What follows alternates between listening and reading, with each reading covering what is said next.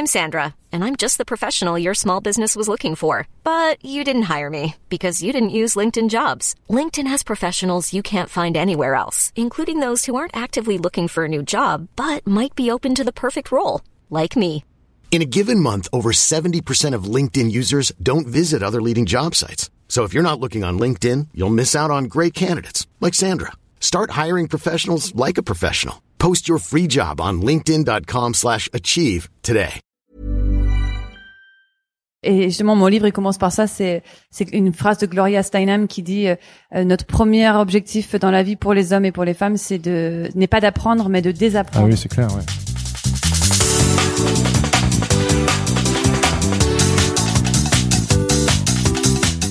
Bonjour à toutes et à tous et bienvenue sur Sens Créatif, le podcast qui explore les motivations et les stratégies des artistes de l'image. Je m'appelle Jérémy Kleiss et je suis passionné par la créativité que je considère comme une quête initiatique remplie de découvertes favorisant une meilleure connexion à soi et aux autres. Qu'il s'agisse d'illustration ou de podcast, mon but est d'élargir le champ des possibles en créant des ponts et en favorisant des rencontres. Pour en savoir plus, vous pouvez me suivre sur Instagram at Jérémy Kleiss ainsi que sur Sens Créatif-du-bas podcast. Et avant de plonger dans l'épisode du jour, permettez-moi de vous parler d'Adobe Max, la conférence officielle d'Adobe. Comme l'an dernier, celle-ci est gratuite et aura lieu du 26 au 28 octobre en ligne. Comme d'hab, Adobe vous a imaginé une conférence sur mesure pendant trois jours, accéder à des centaines de sessions animées par des intervenants du monde entier et à des dizaines d'heures de formation et de conférences avec les meilleurs créatifs de l'industrie. Et croyez-moi, du beau monde, il va y en avoir. L'actrice Tilda Swinton, le youtubeur Casey Neistat, le graphiste Aaron Draplin, l'illustrateur Kyle Webster, la podcasteuse Pauline Legnaud et plus de 400 autres vous attendent juste pour vos beaux yeux en streaming depuis votre canapé ou votre bureau. Sans oublier les ateliers pour découvrir les nouveautés du Creative Cloud, les projets collaboratifs, les portfolio reviews, les offres promotionnelles, j'en passe et des meilleurs. C'est gratuit. Alors inscrivez-vous sur max.adobe.com ou retrouvez le lien dans les notes de cet épisode et rendez-vous les 26, 27 et 28 octobre en ligne pour le Adobe Max 2021. Et tant que je suis dans les annonces, j'ai l'immense plaisir de vous annoncer que je participerai avec mon cher ami Laurent Bazar au Paris Podcast Festival cette année. Et si vous vous demandez qui est ce fameux Laurent qui vient foutre le boxon dans mon annonce, alors ça veut dire que vous n'êtes ni membre du Patate Club ou que vous n'êtes pas encore venu faire un tour sur le fameux Discord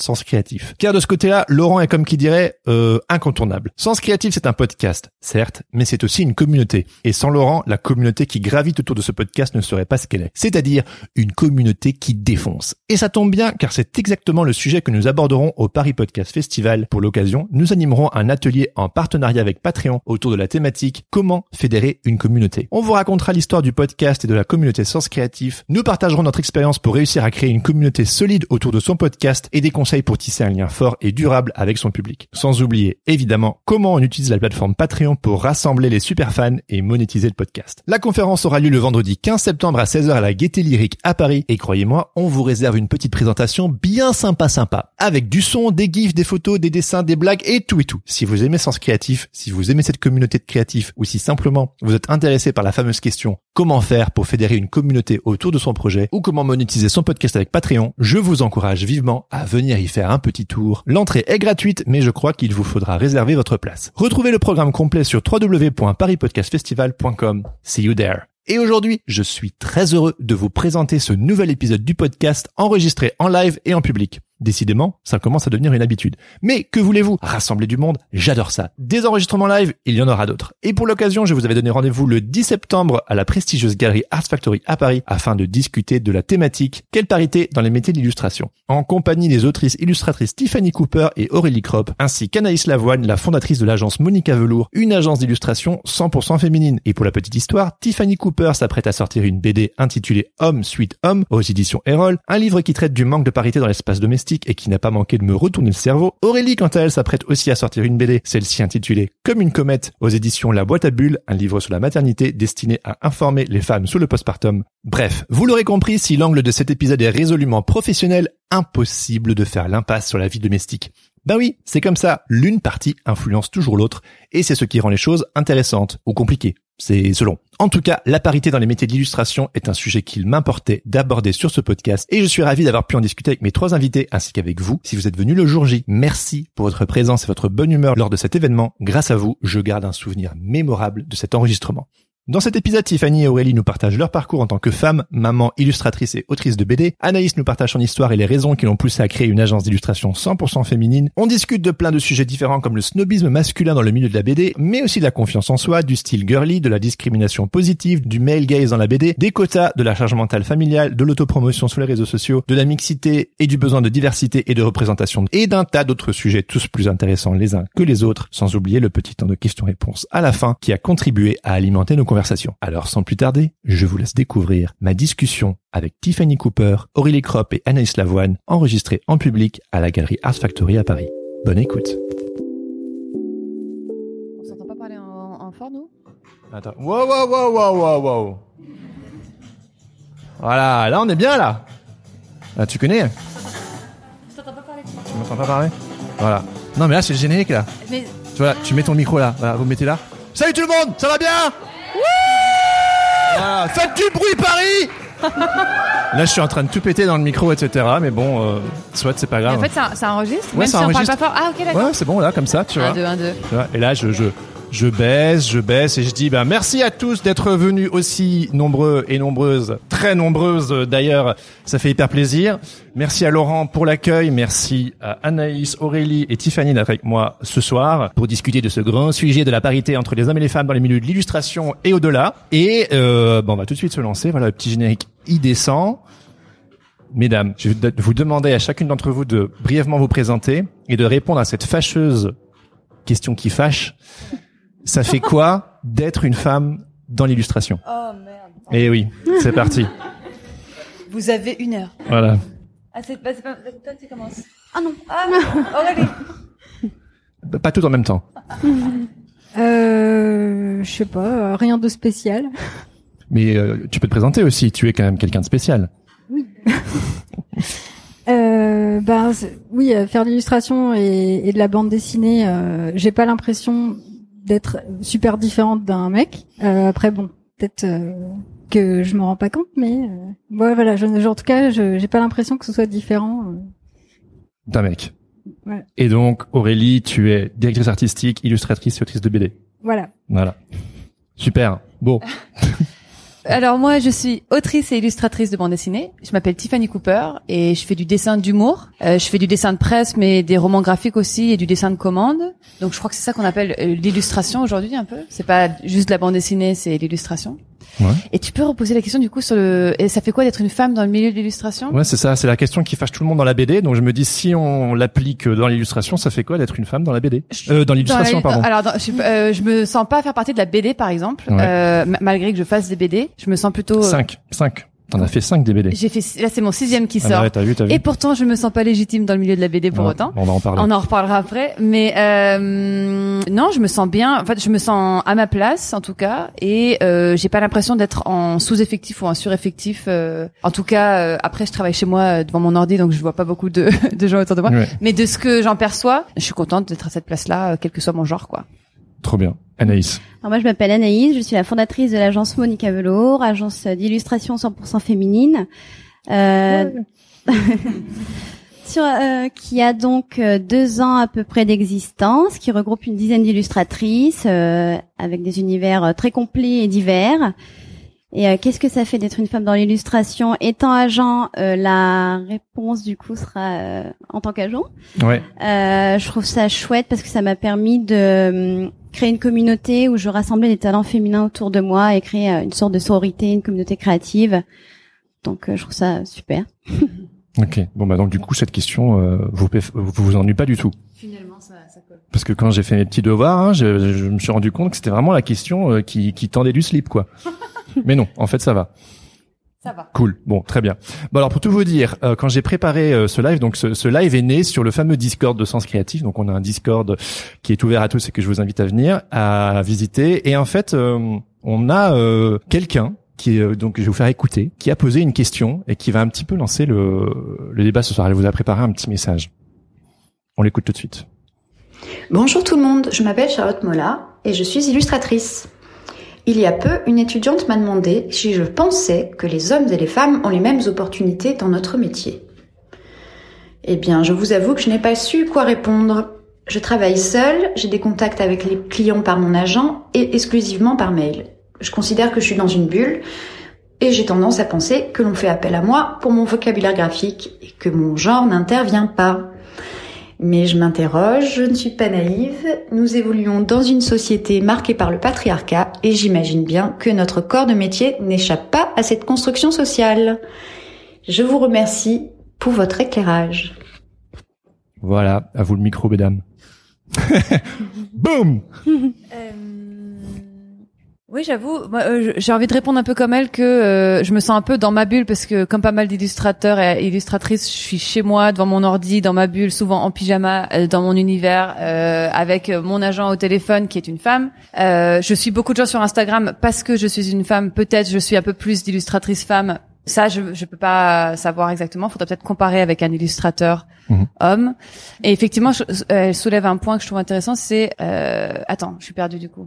J'ai un vague moment de qu'est-ce que stress, tu veux savoir je, je suis là. Elle, elle a dit quoi? Elle a dit est-ce que mon genre, mon style, Oui, bah elle se dit bah, que en fait. euh, est-ce que mon genre se révèle dans mon style euh, Est-ce qu'on me choisit pour mon genre? Oui, c'est plutôt ça. Enfin, c'est plutôt genre. on- je, je sais que dans la discussion qu'on a eue, notamment sur le, le Discord, etc., c'est que ben on a l'impression que dans le milieu d'illustration, tout se base sur le portfolio a priori, sur le talent, sur le, le dessin, le trait, la personnalité, etc. Mais euh, Est-ce que le genre n'est pas est-ce pour quelque est-ce chose que parce que euh, voilà les hommes, les femmes, est-ce que est-ce que ça joue quand même euh, Moi, je sais que vu que j'ai fait au départ des dessins d'illustration de mode, je pense qu'on est venu spécifiquement me voir parce que j'avais un point de vue féminin et humoristique sur le milieu de la mode.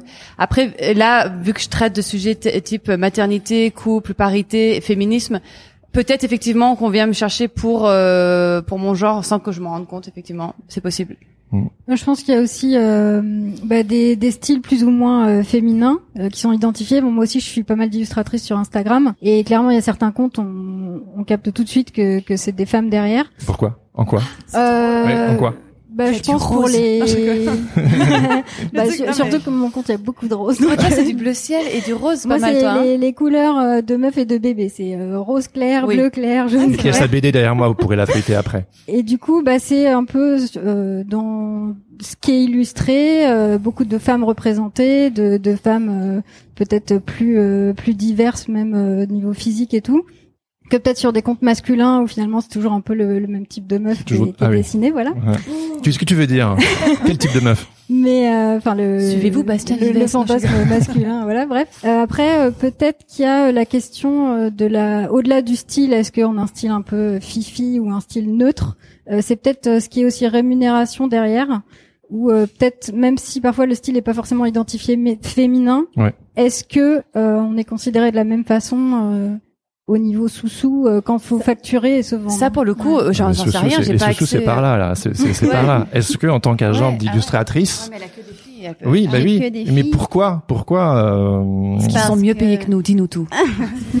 Moi, j'ai créé l'agence euh, avec une certaine naïveté euh, quand j'avais 25 ans en me disant, euh, je me suis retrouvée face à moi-même euh, en tant que femme euh, pour lancer un projet qui me tenait à cœur. De base, je voulais lancer une agence d'illustration euh, sans me poser trop de questions euh, sur euh, le côté euh, je représente des femmes ou euh, je mets un peu de mixité. Et euh, quand je me suis retrouvée euh, seule à lancer mon projet, c'est vrai qu'en tant que femme, on a un peu plus de mal à se sentir légitime, à bah, pas Pourquoi croire en nous, mais à vendre Pourquoi?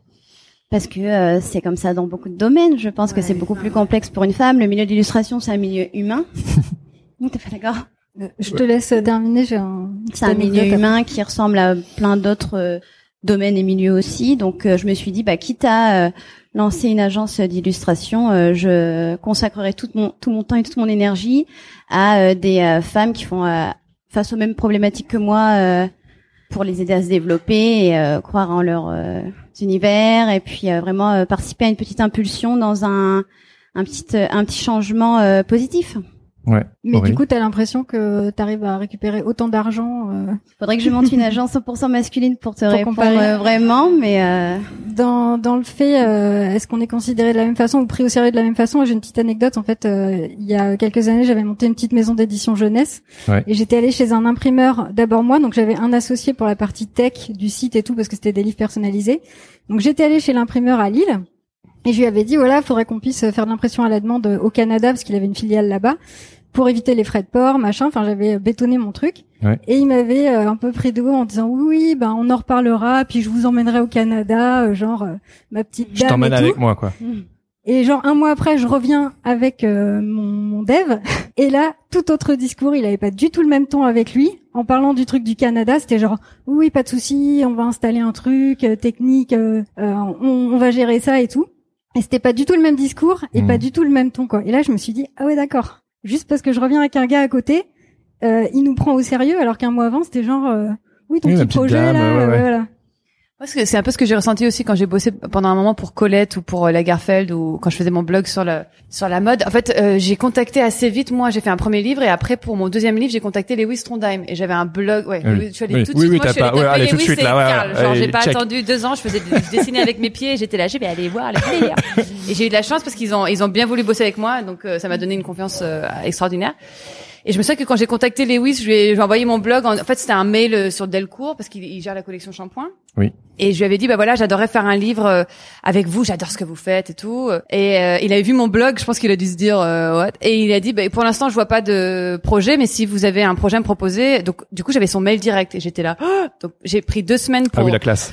Pour, pour préparer, j'avais voulu faire un livre qui était assez sombre, qui était mon livre le plus sombre, qui s'appelle euh, Tout va pour le mieux, qui sont des témoignages euh, que les gens m'ont racontés, qui étaient complètement pas du tout dans le thème de la mode et du fun, etc. Et en fait, euh, euh, Lewis a adoré et il m'a répondu euh, génial, ok, voilà un contrat, euh, dans quatre mois tu me rends un livre quoi. Et moi j'étais là, ah, j'étais trop trop contente et tout. Et je me souviens quand même de la réaction de mes potes mecs qui avaient fait la section illustration aux Arts Déco Strasbourg. Et ben je peux te dire qu'ils parlaient pas trop de ça. On avait fait un déjeuner, ils étaient tous au courant. Aucun d'eux m'a demandé. Ah oui. Alors, Alors j'ai senti de la jalousie et je pense que c'était vraiment du fait, à plus d'un truc de pas tant. Je pense peut-être que ça aurait été le cas si j'avais été un mec, mais c'est le truc de d'où elle qui dessine avec ses yep, qui a qui a 25 ans, l'espèce de blonde de service qui est là. Ah, et tout, tu vois, d'où elle, elle fait un livre avec Lewis qui est con- connu pour être quand même Hyper pointu. Lewis, bah, bah oui, très pointu ça, tout ça. voilà. et euh, euh, très exigeant euh, et euh, voilà pas le mec bla bla tu vois le mec euh, il choisit il choisit les artistes avec qui il bosse et il a un regard très pointu et tout. Et du coup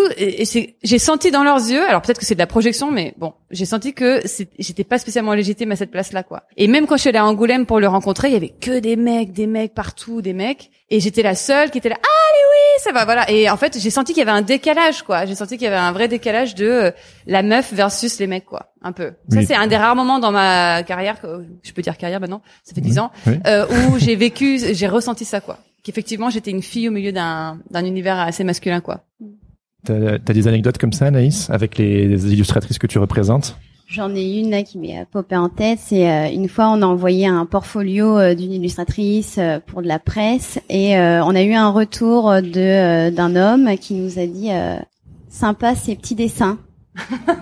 Donc autant dire que bah nous on a fait euh, barrière entre l'illustratrice et le vrai commentaire, mais euh, c'est Ah des oui. petits euh, des petites phrases qu'on a comme ça. Moi là je trouve que ça va de mieux en mieux parce que l'agence aussi a grandi, a évolué, il y a un certain parcours derrière. Ça fait combien d'années?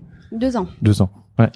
Et euh, du coup, euh, c'est pas des choses auxquelles euh, je me confronte régulièrement maintenant, mais c'est vrai qu'au début, on a eu ça aussi, où du coup, avec Pauline, on a dû euh, faire un peu euh, barrière quoi face à ces commentaires euh, qui en soi sont pas. Enfin, je trouve c'est un peu. euh, enfin, je me mets à la place de l'illustratrice, je me dis, euh, je prends le, j'ai le courage d'envoyer mon portfolio à un client avec qui j'ai envie de travailler. Je reçois ce retour-là, euh, bah, je perds un peu confiance en Ah, moi, c'est normal. c'est choupi Mais nous C'est surtout qu'à Mm. style Ouais, voilà. équivalent, je pense qu'il aurait pas du tout dit la même chose à un homme. Voilà. Donc Oui. euh, il y a des hommes qui ont des styles aussi euh, très naïfs et, euh, et un peu sûr. délicats et tout, et eux ils construisent leur œuvre pendant que les femmes elles font leur leur petits trucs mignons. euh, Sur le coin de la table. voilà. Oui, oui, oui.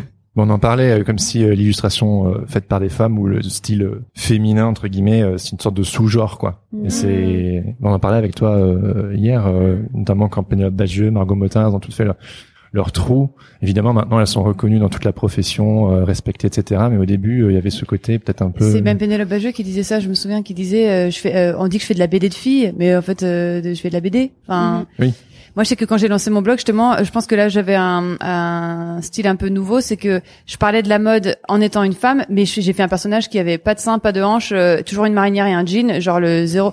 Alors qu'effectivement, à cette époque-là, la BD de filles, c'était genre, euh, elles étaient toujours des talons vertigineux, euh, euh, des fringues pas possibles et tout. Et moi, justement, je voulais parler de la mode d'un autre point de vue. Alors, j'y suis allée un peu fort, c'est-à-dire que mon personnage, c'était vraiment un personnage standard, genre Snoopy, quoi. Mais euh, je voulais parler de la mode sans être, euh, sans devoir me mettre dans des tenues ridicules. Je voulais parler de la mode d'un point de vue neutre et pas euh, point de vue de fille. Oui, Ouais. bien sûr. Ouais, ouais, ouais. Moi, j'ai une dernière anecdote euh, Ouais. sur justement des réponses à des mails quand j'avais envoyé mon dossier euh, de BD à des éditeurs. Euh, donc du coup j'avais une réponse assez gentille de Lewis Trondheim qui avait la réputation d'être super méchant donc euh, Ouais, voilà. voilà. Ah ouais du, du coup apparemment il faut pas dire non ça. en non, fait non, non. finalement il était gentil euh, Mais oui, en fait, en vrai, il est très gentil. En vrai, il est très gentil. et, euh, et par contre euh, bah, chez un gros éditeur j'avais eu la réponse donc j'étais passée en comité de lecture quand même et la réponse c'était euh, bon ben en fait l'an dernier on a déjà écrit on a déjà sorti un livre sur les mamans et puis là on va en, en traduire un deuxième donc on a fait notre part sur le sujet Sympa. On a fait notre part. et c'est un éditeur qui a Mais qu'est-ce que ça veut dire? On a rempli nos quotas. On a BD rempli nos de quotas. mecs. C'est ça. Ah Voilà. oui. On s'est donné bonne de- conscience de, maintenant, BD, euh, euh, de héros mecs, de trucs de bagarres, de flingues et tout. Mais voilà, un livre sur la maternité, le job est fait, ok. Donc bon. Oui. mais- Moi, cela dit, euh, pour un magazine avec qui j'ai bossé, euh, je ne citerai pas lequel, euh, une, euh, à un moment, je parlais, euh, je me mettais souvent euh, comme maman, et à un moment, ils m'ont fait comprendre qu'il fallait parler d'autre chose, quoi. C'était les sujets, euh, ouais, féminins comme ça. C'était, il fallait parler de plus de sujets d'actu. Après, bon, ça c'est aussi recadré sur un, un thème, tu vois. Mais euh, oui, je crois que parfois, euh, on peut se faire attaquer sur certains trucs comme ça. Et, et toi, justement, pour rebondir, tu vas lancer, sortir euh, le mois prochain une bande dessinée intitulée euh, Comme une comète. Bah, je te, je t'en prie, est-ce que tu peux présenter le projet et aussi euh, bah, rebondir sur ce dont on était en train de parler? Est-ce que c'est une, euh, est-ce que c'est une BD féminine? Tu vois Question conne, hein, euh, on connaît la réponse, mais c'est juste genre euh, pour te permettre de rebondir. Il y a Euh, beaucoup de roses quand même. Hein. Oui, oui, qu'il y a bah, des pages en pas plus, la, la mise en couleur n'est pas finie sur ce- cet exemplaire. Euh, bah en fait, oui, c'est une BD euh, féminine sur la maternité en plus. Donc là, les trucs de maman euh, 100% et féministe aussi parce que justement, je me suis dit bon bah moi je vais tout dire quoi. c'est tous les trucs que personne dit euh, que je me suis pris en pleine tête et même les trucs crades où normalement les femmes on veut pas savoir euh, machin. Euh, bah tant pis. euh, De toute façon, euh, voilà, les, les femmes elles ont besoin de lire ça donc euh, je l'ai mis dedans. Et effectivement, en plus, j'ai des, un- une palette de couleurs qui est très euh, fifi.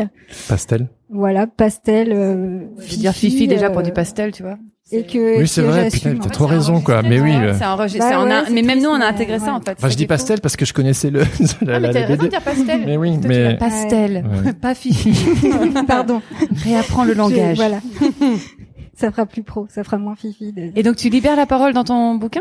Euh, ben en tout cas c'est euh, c'est l'objectif et, euh, et effectivement ben les les gros éditeurs donc euh, euh, je pense que c'est un sujet dont ils mesurent pas encore l'importance euh, ni le l'attente et le besoin qu'il y a derrière euh, alors que les les petits éditeurs euh, étaient plus euh, enfin il y a la Ville Brûle qui m'avait répondu. Bon, j'avais déjà dit oui chez mon éditeur La Boîte à Bulles, mais la Ville Brûle était intéressée. Eux, ils travaillent beaucoup justement ces sujets. Et ils sont identifiés sur tous ces trucs féministes. Mais du coup, je suis assez contente parce que La Boîte à Bulles, c'est un éditeur qui est un homme qui a lu le truc euh, d'un point de vue homme en disant bon, j'ai une fille qui est en âge euh, d'avoir des enfants et tout, donc euh, je, je, prends du recul, je me pose des questions. Et même si dans le livre il y a des trucs où en, tant- en tant qu'homme, je me suis sentie euh, pas agressée, je sais plus quel mot il a utilisé, mais voilà, un peu euh, dérangée de lire ça. Euh, c'est important de le publier et c'est important, euh, C'est important de, dérangé donner aussi. accès, voilà, et de se poser des bien. questions. Oui. Et du coup, je suis très contente. Et même euh, à la boîte à bulles, en fait, euh, ils m'avaient expliqué qu'il y a des années, euh, ils avaient genre 20% de, de femmes, peut-être il y a 15 ans, et, euh, et maintenant ils sont à 50, voire même 60% de, de femmes euh, parmi leurs livres qui sortent. Quoi. Et est-ce que, parce que tu es en train de faire la promotion, etc., est-ce que euh, la BD sort le mois prochain Est-ce que tu as des appréhensions pour euh, la promo en tant que en tant que femme? Puis, je veux dire, toi, c'est en tant qu'autrice de BD, en tant qu'agent, en tant qu'illustratrice, il y a plein d'illustratrices dans la pièce qui euh, veulent faire leur promo, etc. Et on essaie de se, de se vendre, de, de, de se rendre visible, etc. Est-ce que, en tant que nana, ben, ben c'est juste, euh, c'est juste plus chaud, en fait? Bah moi, je suis, euh, je suis assez anxieuse euh, là-dessus, et puis je trouve que euh, le milieu de, donc du coup là, c'est plus bande dessinée qu'illustration par rapport au. Oui, oui, mais bon, on va brasser large ce Ça soir. englobe. Euh, mais c'est vrai que je trouve que le, un peu les libraires BD, il y a un côté très mec et un peu, un peu comme les salons de tatouage, tu vois, où faut être cool, euh, machin, et qui, est quand même assez masculin encore. Et du coup, je trouve que c'est difficile d'arriver avec une BD euh, de filles, de maman et tout dans cet univers et de dire genre euh, aimez mon livre. J'avoue, j'ai jamais fait de dédicace dans des librairies de BD. Juste, je me dis, c'est pas ma place. Mais c'est, mais c'est fou, c'est fou que tu dises que c'est pas ta place. Pourquoi Non mais à chaque fois je fais ça dans des endroits où oui c'est beau, c'est tu- joli, mais qui c'est pas des librairies, euh, euh, c'est pas des librairies. Mais, mais Bon, pourquoi, déjà, tu, pourquoi tu te sens pas légitime euh, Enfin, je veux dire, tu t'as ouais. sorti, tu, tu sors six romans graphiques, quoi. Puis je veux dire, quand on voit ta carrière, tous les clients avec qui t'as bossé, les marques, les, la presse qu'il y a eu sur ton travail, etc. Je ne, je ne comprends pas. Ah, je sais pas. Mais en tout cas, j'ai jamais fait euh, des dédicaces dans des librairies de BD. Ouais, Ok. jamais. Mais je me souviens euh, quand j'ai interviewé Matou, euh, Matou sur le, le podcast, euh, Matou qui a sorti euh, La Remplaçante, que vous avez peut-être lu ou écouté le podcast, mais elle disait que elle, ses BD, elle se faisait, euh, elle, elle, ses BD avaient du succès, mais que elle aurait jamais, euh, elle serait jamais reconnue par ses pairs sur les sites spécialisés en bande dessinée parce que c'est pas de la vraie BD. Enfin, c'est moi, c'est c'est c'est mots à elle, C'est ce que quoi, je me dis vois. aussi moi pour le coup. Et mais j'ai l'impression, euh, Anaïs, est-ce que tu peux compléter, que dans l'illustration, peut-être ça ne, ça joue moins que dans la BD. J'ai l'impression que on est plus jugé au talent, au, au portfolio ou Euh, ben, beaucoup au portfolio, enfin, j'imagine. Mais après, euh, nous, par exemple, dans l'agence, ce qu'on a plaisir à faire, c'est de mener des projets où euh, les illustratrices peuvent aussi être porte-parole de certains sujets qu'un homme pourrait pas euh, illustrer de la même façon, n'illustrerait pas de la même façon. Mm. Illustrerait très bien aussi, mais d'une façon différente. Et euh, ce qui fait que on arrive vraiment, enfin, on a eu plusieurs projets où les filles sont vraiment au cœur de la du projet, ce qui fait que oui, il y a des euh, projets de filles, parce qu'en fait, moi, je me dis que quand on illustre un projet, on intègre un brief, on est, euh, enfin vraiment, on total, On devient porte-parole, oui. voilà. Donc euh, Mais dans l'illustration, c'est peut-être plus le sujet traité que le c'est style. le sujet traité, et après il y a aussi le style. euh, Ça dépend vraiment de la demande du client. euh, ça dépend le support, ça dépend Ouais. plein de choses. Alors, moi, c'est drôle parce que je me sens très très légitime, euh, bonne confiance en moi pour tout ce qui est illustration de commandes et tout. Je me dis ouais, j'ai bossé avec des beaux clients, tu vois. Mais j'ai fait 6 BD, je suis là, genre, euh, je suis pas autrice de BD. Enfin, tu vois, genre, euh, Donc il y a, c'est un hobby sur le, enfin, tu vois, c'est, il y a un truc comme ça. donc il y a une séparation entre Pour moi, il y a une séparation. Ouais, ouais, complètement. Je pense. Et aussi, j'ai l'impression, Hmm. ah si, il y a un peu un truc de ce truc d'ordre-là, c'est que si tu fais du travail de commande, t'es un traître à la nation pour la BD, tu vois. Les vrais purs, Ah les oui, non, mais c'est sûr, c'est les sûr. vrais illustrateurs de bande dessinée, ils font que de la BD. Tu Oui. vois, et ils en font un peu de la commande au début pour se faire un peu d'oseille, mais en fait après ils vendent tellement de livres. De toute façon, ils le- pas besoin de faire de la commande. tu Le vois. terme illustrateur à la base, en anglais, c'était commercial artist. C'était Ah, t'es un artiste Oui. commercial. Si on remonte euh, aux origines, c'est et donc du coup de base t'es- pas un auteur, t'es pas un artiste. Tu fais Ouais, tu c'est fais ça. tu fais la commande, t'es t'es un commercial. Euh, T'as vendu ton âme au diable. Du, coup, et, coup, c'est euh, un peu ça. Du coup, moi, je suis là, vu que je suis là, j'ai bossé avec Evian, Vance, euh, Colette, truc. euh, J'arrive en, en- en- Apple, truc. J'ai l'impression de la vendue de service, c'est qu'il a. Je fais de la BD aussi, tu Mais- vois. Mais genre, Mais ouais. hommes ou femmes euh, confondus, j'ai l'impression, vous me corrigez si je me Ah trompe, ouais mais que euh, dans l'illustration, il y a genre il y a la pub, il y a la com, il y a la presse et il y a l'édition. Et euh, entre guillemets, euh, si tu fais de l'édition, c'est le Graal, c'est t'as trop la classe, t'as trop la street cred, Et mais t'es mal payé. artistes De Voilà. galerie. Oui, oui, oui, Ouais. cinquième, cinquième truc, Ouais. cinquième option. Ensuite, à la presse qui paye un peu mieux, mais euh, où euh, euh, bah c'est toujours street cred, ça va, mais c'est quand même l'édition qui est plus la street cred. Mais bon, euh, l'édition ça paye que dalle. Mm. Ensuite, t'as la com où tu commences à être un vendu, mais euh, mais tu commences à gagner ta vie un petit peu, tu fais de la commande. Et puis t'as la pub là, franchement, t'es en enfer quoi. C'est genre t'as vendu ton âme au diable, mais tu Et gagnes, en plus, tu gagnes si ta on thune. sait que t'as bien gagné pour un- une commande, c'est Voilà. genre- ouais. Enfin, ce, Mm. ce truc de je sais pas, il faut être pauvre ou faire Oui, que des il faut être etc. pauvre et souffrir un Ce qui peu. fait ouais. que ce que Mm. j'ai observé aussi avec les interviews, etc. sur le podcast, c'est qu'il y en a, pas- il y a pas mal de gens qui font de la pub pour euh, s'en mettre plein les, les poches, et puis ils ont raison. Et à côté, ils développent leur travail d'auteur. Est-ce que c'est quelque chose que vous avez euh, observé, que vous faites, que Bah, on en parlait juste avant. Moi, je disais que chaque année, j'essayais d'avoir à la fois des commandes commerciales qui, quand même, me ressemblent. Je vais, euh, je vais encore parfois, comme je disais, j'ai- j'aime bien sélectionner mes clients. J'attends pas juste que tout me tombe dessus. Il y a des fois, on vient me chercher. Il y a Ah des fois où je vais chercher des clients. Donc, j'essaie de bosser avec des clients euh, qui me plaisent, qui sont des grosses boîtes, qui sont rémunéra- rémunératrices, mais qui me permettent de payer mon loyer. Et puis, euh, et puis de pouvoir faire des projets plus perso. J'essaye de choisir quand même dans l'ensemble les, gens avec qui je bosse, mais bien sûr que tu fais un équilibre entre édition, comme tu dis, c'est mal payé, et commande commande commerciale pour pouvoir euh, alterner des choses qui ont du sens, des choses qui sont plus de la commande, des choses qui sont rémunératrices, des choses qui le sont moins, pour qu'aller dans, un équilibre, ça. Et j'ai une question du coup. Est-ce que en termes de rémunération, quand on bosse dans la com ou la pub, prenons toi de ton expérience, euh, bah vous, puis Anaïs en tant qu'agent, est-ce que euh, ce que vous arrivez à dealer, euh, prenons Evian, un mec, un illustrateur ou une nana, comment ça se passe au niveau de la rémun- rémunération? Est-ce que vous observez des inégalités?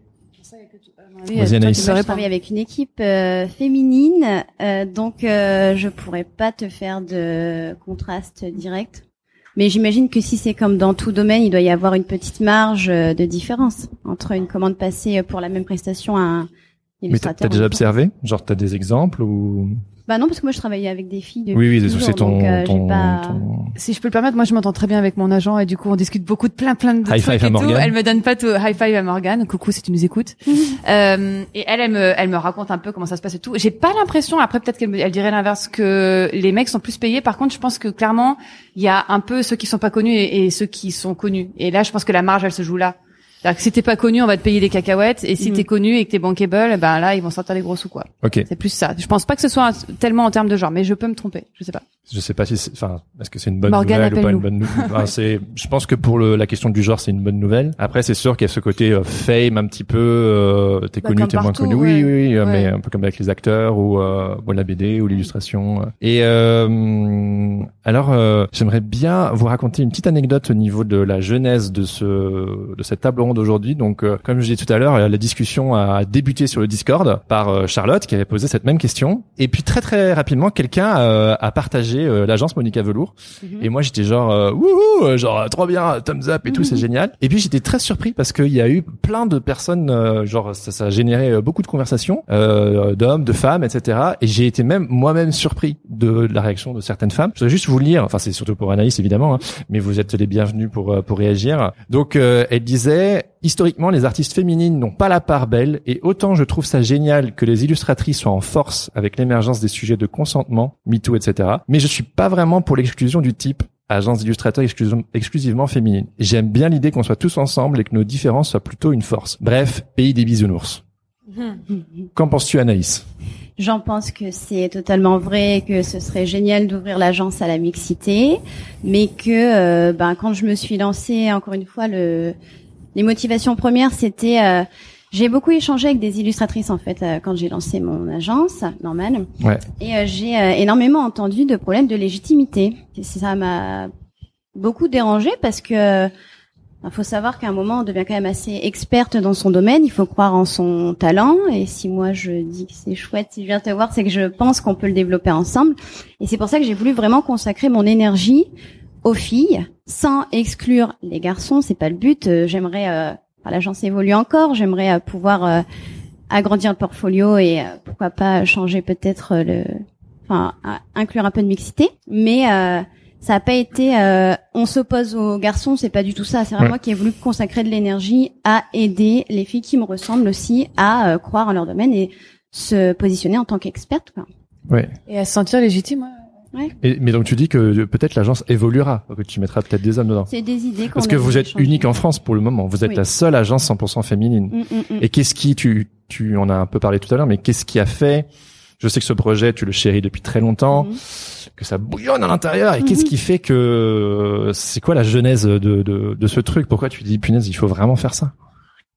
Parce que j'ai connu le métier d'agent d'illustrateur quand j'étais au lycée. J'ai trouvé ça super d'être euh, au milieu des. euh, Attends, comment t'as connu les agents d'illustrateurs au lycée? Parce que j'ai échangé avec des copains à l'époque qui voulaient être illustrateurs et euh, du coup euh, est venu sur la table le sujet d'agent Ouais. que je connaissais pas du tout donc c'était vraiment une découverte de ma part et euh, je me disais mais c'est le métier super parce que moi je en illustration bon pas de talent pour le coup c'est un fait mais euh, c'est Des vraiment- bonhommes bâtons quand même. Hmm? Des bonhommes bâtons. Exactement Ouais, voilà. Exactement. Cool. voilà c'est ils font un début à tout Ben c'est sûr. et euh, du coup qu'est-ce que j'étais en train de dire? Euh, j'ai Euh, Pas de talent, mais voilà mais euh, enfin euh, en dessin, hein, on se comprend, hein, on se comprend. Hein. C'est moi qui l'ai dit.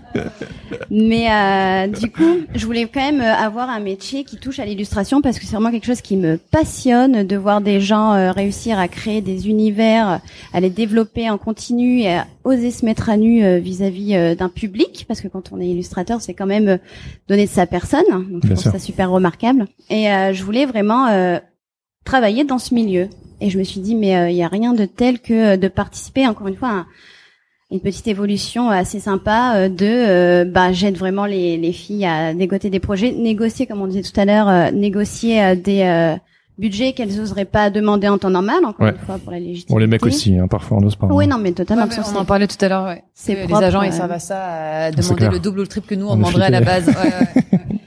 puis euh, et aussi euh, ouais participer à une petite évolution Sociétal. sociétale et euh, voilà. D'accord. Des réactions, mesdames? J'aime bien cette idée. En tout cas, je trouve que si, si- un peu si t'es un peu niche dans ce domaine-là, je trouve que ce serait c'est cool au contraire de miser là-dessus et de Mhm. continuer dans cette di- direction-là.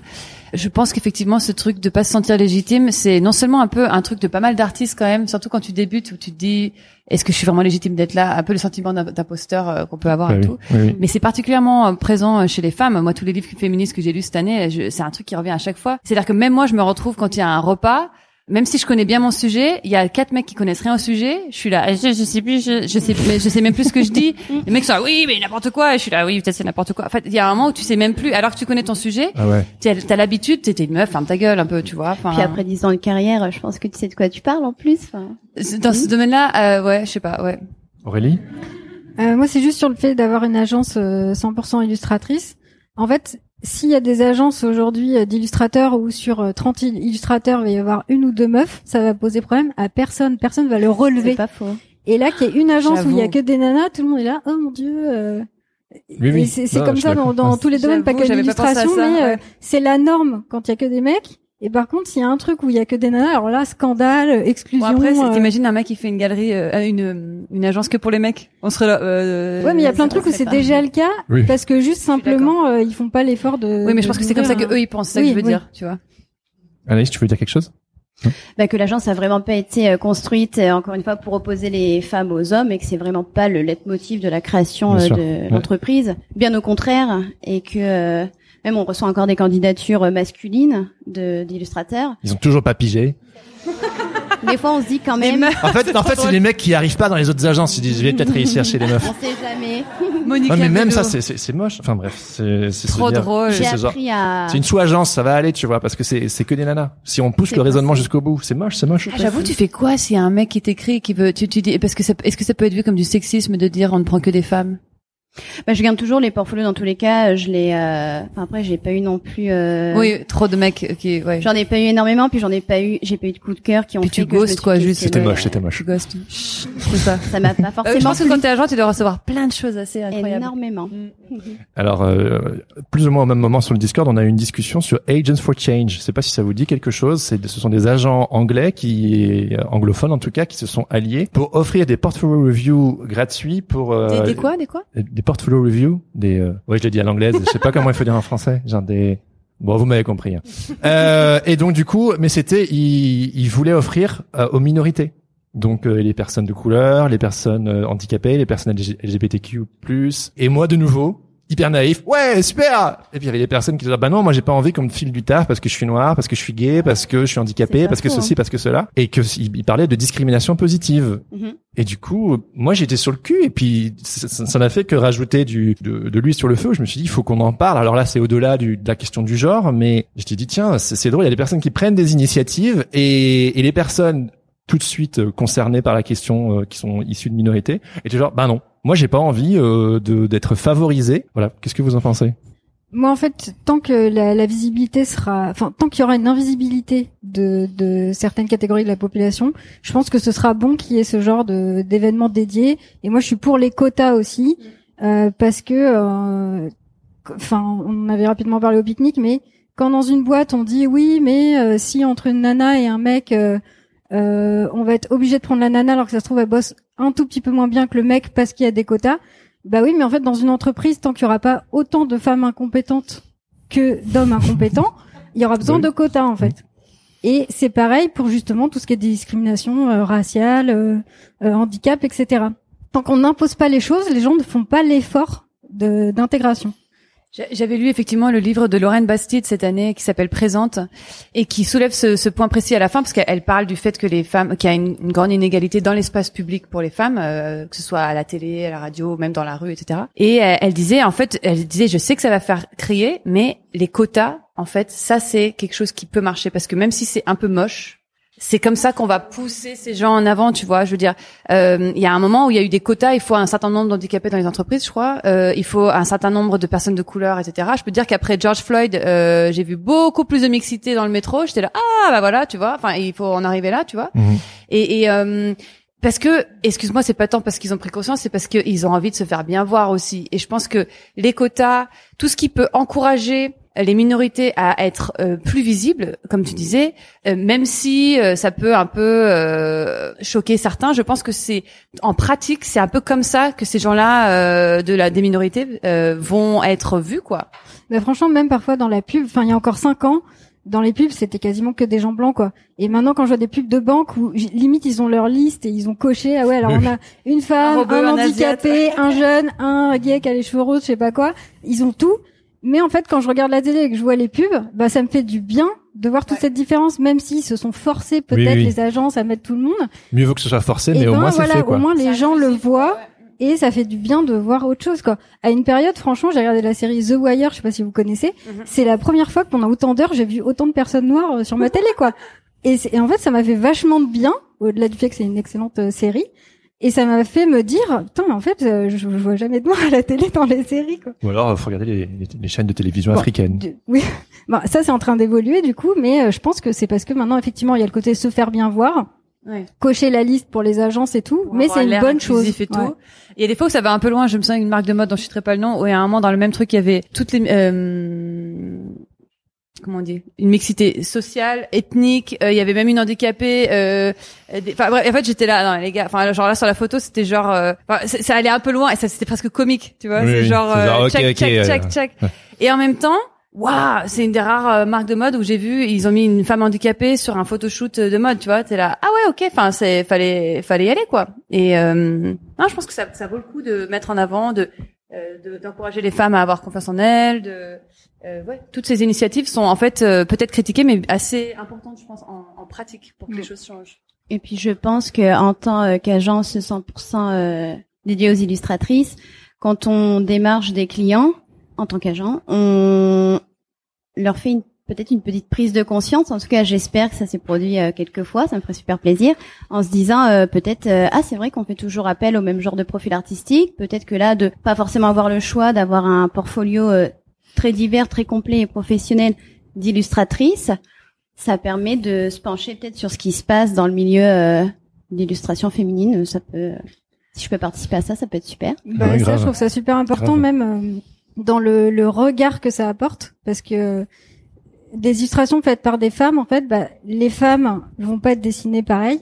Euh, c'est pas le il y a pas forcément ce regard euh, hyper sexualisé sur les corps on et tout. ça d'ailleurs il y a un nom pour ça. Le, ah, le, le, male gaze, euh, le male gaze et le et chez moi par exemple il y a certaines BD même si le scénario est cool et que j'aime bien le dessin et tout si c'est trop male gaze et que les femmes elles sont toujours cadrées sur les seins où il y a toujours des trucs même moi en tant que femme ça me gêne de lire ça et je suis là mais j'aime bien ton histoire, gars, mais là, euh, c'est pas possible, quoi. Et, et, j'arrête la BD à cause de ça. Je l'ai déjà fait sur sur un manga récemment parce que j'étais là, mais c'est je, je peux plus continuer à lire ça. Ouais. Et une femme avec la même histoire aurait des cadrages différents, traiterait ses personnages différemment, et même simplement les personnages féminins serait beaucoup plus creusé. Euh, voilà. Je Mais sur des illustrations, ça fonctionne aussi. Je me souviens d'un truc très drôle que Penelope Baggio avait partagé sur son Instagram. Il y avait une photo d'un film, je sais plus, une série sur Instagram, euh, une série sur Netflix, pardon, où tu voyais une fille genre un peu triste avec sa meuf comme ça dans son canapé avec son son cardigan un peu baissé mais genre un peu sexy mais genre déprimé tu vois. Et elle disait ah donc les mecs ils croient que la dépression pour une fille c'est ça. C'est là tu veux rien on a les cheveux comme ça on est là, la série sur les et, et en fait la photo tu sais c'est genre euh, c'est ça une fille triste tu vois.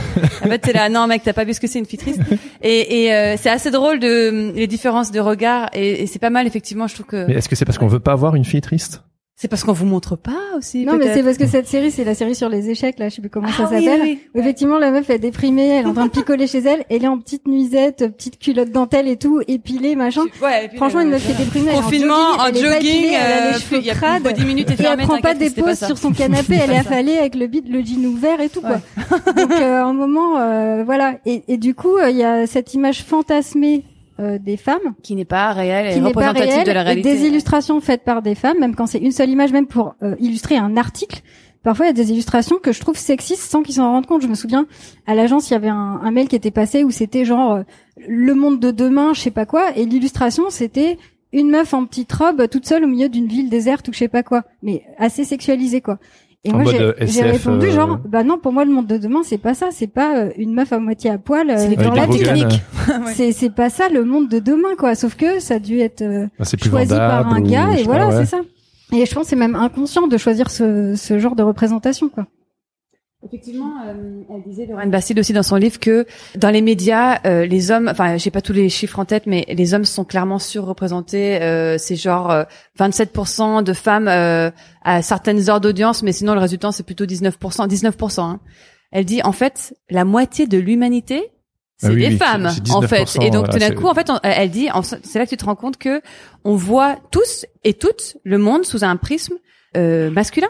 Et en fait, on se rend même pas compte à quel point nous, même, on intègre ça, tu vois. Et même sur la maternité, franchement, euh, les sujets de la maternité, ça concerne l'humanité entière, quoi. Même les mecs les plus machos et tout, ils sont sortis du sexe de leur maman qui est une femme, Non, non, non. qui non. les a allaités ou pas, qui leur a Non. filé le bip, qui a peut-être arrêté de bosser pour s'occuper d'eux. Et euh, genre ça leur passe là quoi. C'est c'est des sujets pas importants, faut pas en parler. Ça c'est du privé, c'est des trucs de, de nana et tout. Et ça concerne tout le monde en fait. C'est drôle parce que j'ai offert la naissance en BD de Lucie Go- euh, Lucille Gomez, Oui, ça, à mon cousin qui va avoir, un- tu vois, je l'ai offert à mon cousin, pas à sa meuf, à mon cousin, genre, hey, renseigne-toi en fait, tu vois, Ouais. vous allez accoucher, en fait, vous, elle, c'est elle qui va le sortir, hein, clairement, mais euh, Ah, ah bon tu peux pas l'aider là-dessus, malheureusement, la nature est ainsi faite. Mais, mais en tout cas, euh, renseigne-toi sur ce que c'est, tu vois, d'être enceinte, de, d'accoucher, les, les techniques. Enfin, c'est, c'est pas juste, euh, ouais. Ouais. c'est vrai. La- même la maternité, euh, c'est un truc que tu fais à deux, quoi. Yes. C'est pour ça que tout à l'heure, quand tu disais que ta BD était une BD de filles, j'étais pas trop d'accord dans le sens où je pense que ça peut être super éducatif aussi pour les hommes parce que ça touche et la femme, c'est clair, mais l'homme aussi. Bah, moi, je l'ai lu, euh, bon, parce, que- parce que le sujet euh, me, me touche. Je suis moi-même papa. Ma femme, elle a fait une dépression postpartum. Enfin, je veux dire, le, le sujet me, me touche. Et j'étais, je te l'ai dit hein, tout à l'heure, euh, je l'ai fini, j'étais ému, j'étais genre. et, euh, et ouais, c'est un sujet universel, mais c'est sûr qu'il y a ce truc de, bah, c'est un sujet de meuf ou c'est un trait féminin et. Et, Et c'est euh, à destination d'un public mixte en fait parce que c'est vrai que ça touche les couples. mais c'est probable, malheureusement, que c'est peut-être plus de femmes qui le diront. Totalement. Bah, je pense Mais qu'il y c'est pas a plus comme de ça que femmes tu veux qui le vendre. liront. Je pense que même si ça se trouve, euh, la vente en librairie, euh, les hommes ils regarderont même pas le truc ou ils vendront pas le. Enfin, j'en- sais rien, il est pas encore sorti. Mais T'aurais, t'aurais dû, une- t'aurais dû mettre une meuf super aguicheuse Mais avec son bébé au sein, on voit le sein. pessimiste là-dessus en se disant ça se trouve ma BD elle va se vendre par du bouche à oreille entre femmes, par d'autres types de canaux, mais comme aujourd'hui les vendeurs sont beaucoup des hommes, euh, ça se trouve euh, voilà ils vont même pas la, la feuilleter et puis euh, ce sera pas de circuit euh, par lequel elle va se vendre, j'en sais rien. Après moi ma cible c'est clairement les femmes puisque c'est euh, la BD que moi j'aurais voulu lire au moment où Oui. je me suis pris le tsunami dans la tronche et que j'étais là mais Grave. pourquoi j'aurais lu ça nulle part personne me l'a dit et tout bon s'il y a quelques années maintenant il y a beaucoup plus de trucs et des comptes Insta Oui, et oui, oui, des oui. livres et des BD qui, qui sortent et c'est cool et d'ailleurs même à la fin de mon livre j'ai fait un- une page ressources où euh, bah, tout ce que j'ai trouvé euh, à l'heure actuelle euh, en livre en bande dessinée et tout sur le thème j'ai mis euh, tout- toutes les copines euh, genre euh, allez faut se faut se serrer les coudes euh, entre nanas justement et après, bah, s'il y a des hommes qui la lisent, tant mieux. Mais euh, jusqu'à maintenant, quand j'en parle ou quoi autour de moi, j'ai pas l'impression que c'est le truc passionne les foules masculines, quoi. Je me doute.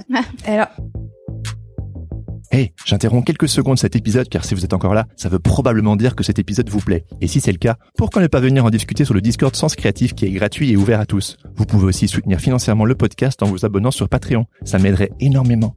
Et ainsi, vous deviendrez membre du Patate Club, histoire d'accéder à des tonnes de bonus. Pour en savoir plus, cliquez sur le lien présent dans la description de l'épisode ou attendez la fin. Un ou une membre du Patate Club vous expliquera tout. Allez, retour à l'épisode.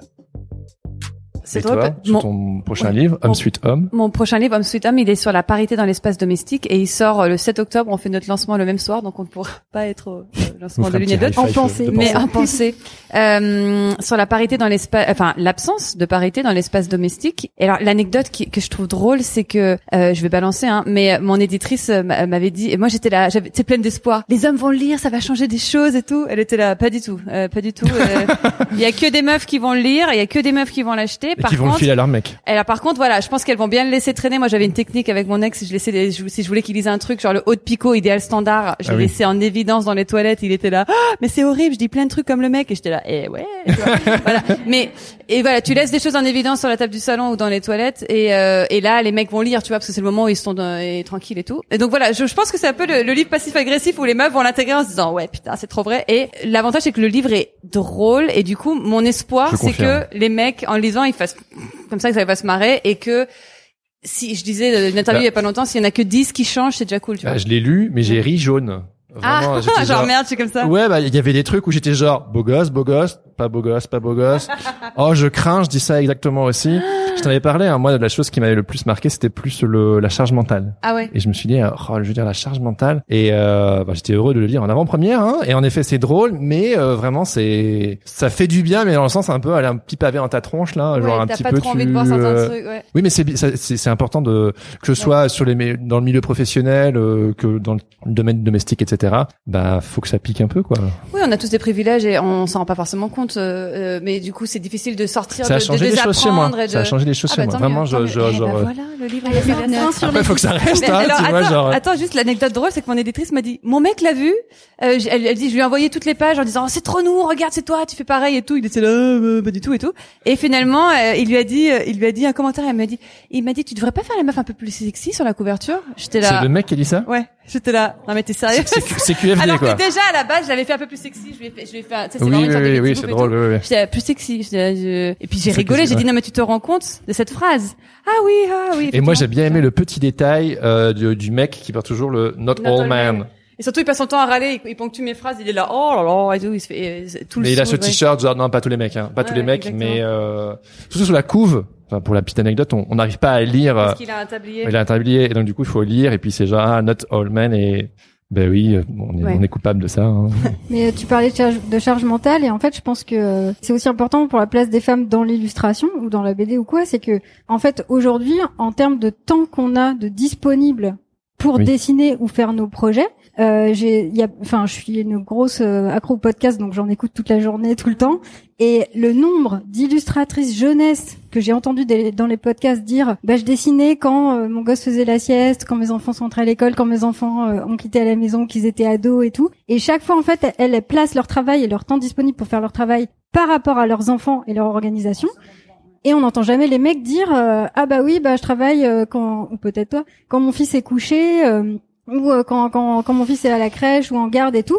Alors que les femmes, c'est de base quoi, c'est le Bien contrat sûr. de base qu'elles s'organisent pour leur temps perso ouais. là-dessus. Et t'en parles dans ta BD euh, où tu parles de, de l'auteur de Calvin et Hobbes que tu admires, il me semble, oui, et que tu t'es rendu compte qu'en fait le mec il a pu faire. Tout le monde adore Calvin et Hobbes, c'est clair parce que c'est du génie, mais on se rend compte que le mec il a pu faire cette carrière euh, et développer euh, tout son art avec- avec brio parce qu'en fait Madame s'occupait des gosses tout le temps. la photo de la femme à côté, genre. C'est ouf. Non, c'était un, je le savais pas, un catalogue d'expositions parce qu'il y a une grosse exposition en France euh, sur son travail. Et euh, du coup, il y avait une interview de lui. Alors que c'est hyper rare parce que le mec, il communique jamais, il est dans sa caverne et tout. Ouais. Enfin, et, effectivement, j'adore son travail.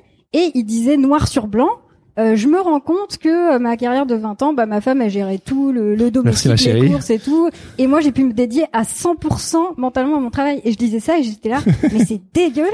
Moi aussi je veux euh, un mec qui s'occupe des courses, et de tout ça et tout, et me dédier à 100% à mon travail. Et moi le truc, j'en c'est qu'on le fait dans les deux sens, c'est-à-dire que et et moi je me suis rendu compte de ça, c'est-à-dire qu'à la fois euh, j'étais là, bah c'est ce qu'une maman fait, genre moi c'était toujours mon fils en priorité. Et puis moi en dernier quoi, mon fils, euh, mon mec, la maison, le ah tu vois. Et, et mon travail, bon, bah, c'est pas grave, tu vois. Le sport, on n'en parle même pas. Les potes, on n'en parle même pas. Et en fait, euh, alors qu'à l'inverse, lui, c'était genre, ah bah, c'est, je vais à l'escalade, je vais faire ci, je vais faire ça. Et ah, très bien, je vais travailler, je vais et euh, ah, d'accord. Et en fait, c'est drôle parce que le, j'ai l'impression que pas mal de mecs en fait euh, prennent ça pour acquis et les femmes aussi, genre, c'est mon rôle de mère. Une, bonne mère, elle va pas dire, excuse-moi, mais j'ai un ciné ce week-end. Enfin, tu vois. Ouais, mais tu vois, par exemple, pour un salon, mon éditeur euh, a envoyé une liste d'auteurs. Ouais, il y a tel salon et tout. Est-ce que vous êtes chaud pour venir? C'est telle date. Et en fait, t'as quatre mecs qui répondent dans la minute. Ouais, c'est bon, je, je viens et tout. Et moi, je réponds et je fais, bah va falloir que je vois parce que j'ai mon fils une semaine sur deux, machin, je m'organise et tout. Et j'étais là, et les mecs, ok. Alors peut-être qu'ils ont pas d'enfants, peut-être qu'ils ont des Ils enfants partent du grands, principe rien. que ça va Ils partent du principe que ouais, c'est bon, euh, quelqu'un va s'en occuper quoi. Alors que nous, bah faut qu'on s'organise quoi. Et on en parlait tout à l'heure. On, a, euh, on allait boire un petit euh, café. Tout à Petit coup. avant l'interview et euh, on disait parce qu'on est toutes les deux séparées et en fait on a redécouvert le temps libre pendant, pendant- avec la séparation et la garde partagée et c'est le miracle de la vie en fait. et, euh, et alors c'est horrible de se séparer, c'est triste et c'est tout ça mais en fait t'es là ah ouais en fait je peux redevenir un individu, je peux redevenir un individu créatif, je peux lire des livres. Je, à d'habitude c'était genre 22 heures j'étais au fond de mon lit en PLS. Là je peux lire des livres, je peux aller au cinéma, je peux dessiner et je peux Juste réfléchir. me consacrer à mon œuvre. Il y a des fois où je passe, je passais, j'ai pu faire mon livre euh, et des fois je restais enfermée chez moi 10 heures par jour. Et puis quand il est là, je suis une maman. Mais je peux être un individu libre et créatif euh, c'est tellement important et c'est c'est un peu ce qu'on perd quand on devient parent du, du temps pour soi et c'est c'est ça qui est difficile je trouve c'est de négocier du temps pour soi en permanence dans un couple c'est ça qui abîme pas mal les couples en fait quand t'as un enfant ça Mais- depuis toujours mais, Mais c'est horrible de se dire que il faudrait se séparer. je sais c'est Oui, mais horrible c'est triste de se dire qu'il Enfin, faut voilà, être en garde partagée horrible. pour que ou alors la- il faut être très très riche et avoir plein de nounous Ouais, mais aussi. du coup, c'est encore des femmes qui s'occupent euh, du sale boulot. putain allô et, et allô un Voilà. nounou. ah là là ouais ouais ouais Mais euh, effectivement, la garde partagée, ça oblige au partage des tâches et de la, targe, des- de la charge mentale. Ah bah, je Euh, peux de dire que fait, l'équité moi je l'ai Vu obtenue que au bout une semaine Ouais. sur deux, euh, on est obligé de le faire. Enfin, l'homme est obligé de le faire. Et du coup, c'est là qu'ils se rendent compte de tout ce qu'il y avait à faire. Parce que euh, le, le père de mon fils, il faisait quand même des choses. Mais en fait, la masse de trucs que nous, on, on fait par réflexe, parce que s'il faut bien que le pas. truc soit fait et qu'ils ne voient pas, c'est là qu'ils se rendent compte Oui, oui. de ce qu'il y a à faire. Et c'est là que nous, on se rend compte de ah ouais putain, une semaine sur deux, en fait, euh, j'ai, je retrouve du temps, du temps mental, du calme, effectivement des horaires qui sont pas euh, euh, rythmés par euh, l'école, je sais pas quoi et tout. Si je veux ouais. bosser jusqu'à 4 heures du mat sur mon truc, je le T'as fais. pas besoin de négocier avec quelqu'un en permanence. Non, mais ce soir, j'ai besoin de bosser mon projet. Ouais, mais moi, j'ai un truc. Ah, d'accord. Oui, c'est ça. C'est pas. euh, qui- Mais on pourrait presque dire que sans malheureusement peut-être arriver à, à un stade de séparation, le travail que vous faites de vulgarisation, de représentation des femmes, de faire euh, oh oh les mecs euh, et les nanas aussi d'ailleurs, euh, ding dong, est-ce qu'on peut un petit peu en parler? Ça peut peut-être prévenir euh, pour d'autres Bah, ouais. couples peut-être de ne pas en arriver là. Oui, Ouais. puis surtout de pas avoir à choisir entre un moment, bah, est-ce que je suis maman ou est-ce que je veux euh, faire euh, mes projets et développer mon, travail personnel, quoi. Parce que je pense que euh, donc il y a l'illustration jeunesse où c'était très présent dans, dans tous les trucs que j'ai entendus. Après, il faudrait voir si euh, les des femmes sans enfants qui peuvent être 100% dédiées à leur carrière, est-ce qu'elles avancent plus vite? Est-ce que elles peuvent faire plus de choses Est-ce ou- qu'elles réussissent mieux Je sais pas. Mais en tout cas, elles ont plus de temps. Et puis surtout, elles, elles, ça, j'ai l'impression que ça les grille moins. non? La plupart des, des illustratrices que je connais qui ont des enfants et qui sont encore en couple, c'est chaud, quoi. C'est chaud de trouver du temps pour soi. Hein. Mm, de trouver du temps et du coup bah toutes les opportunités parce qu'effectivement un salon un truc une interview une rencontre dès qu'on peut pas dire oui tout de suite et être hyper ré- réactif comme pourrait l'être un homme ça leur ouvre plus d'opportunités Mm, euh, professionnelles que nous on passe à côté de plein de trucs parce que euh, bah on peut pas être aussi réactif faut s'organiser parfois bah non on pourra pas être là parce que euh, pas de garde machin Ouais. et du coup bah à la fin forcément euh, la carrière avance euh, à un rythme différent donc Ouais. euh, J'ai une, j'ai une autre question, un chouïa sur un autre sujet, c'est la question des réseaux sociaux.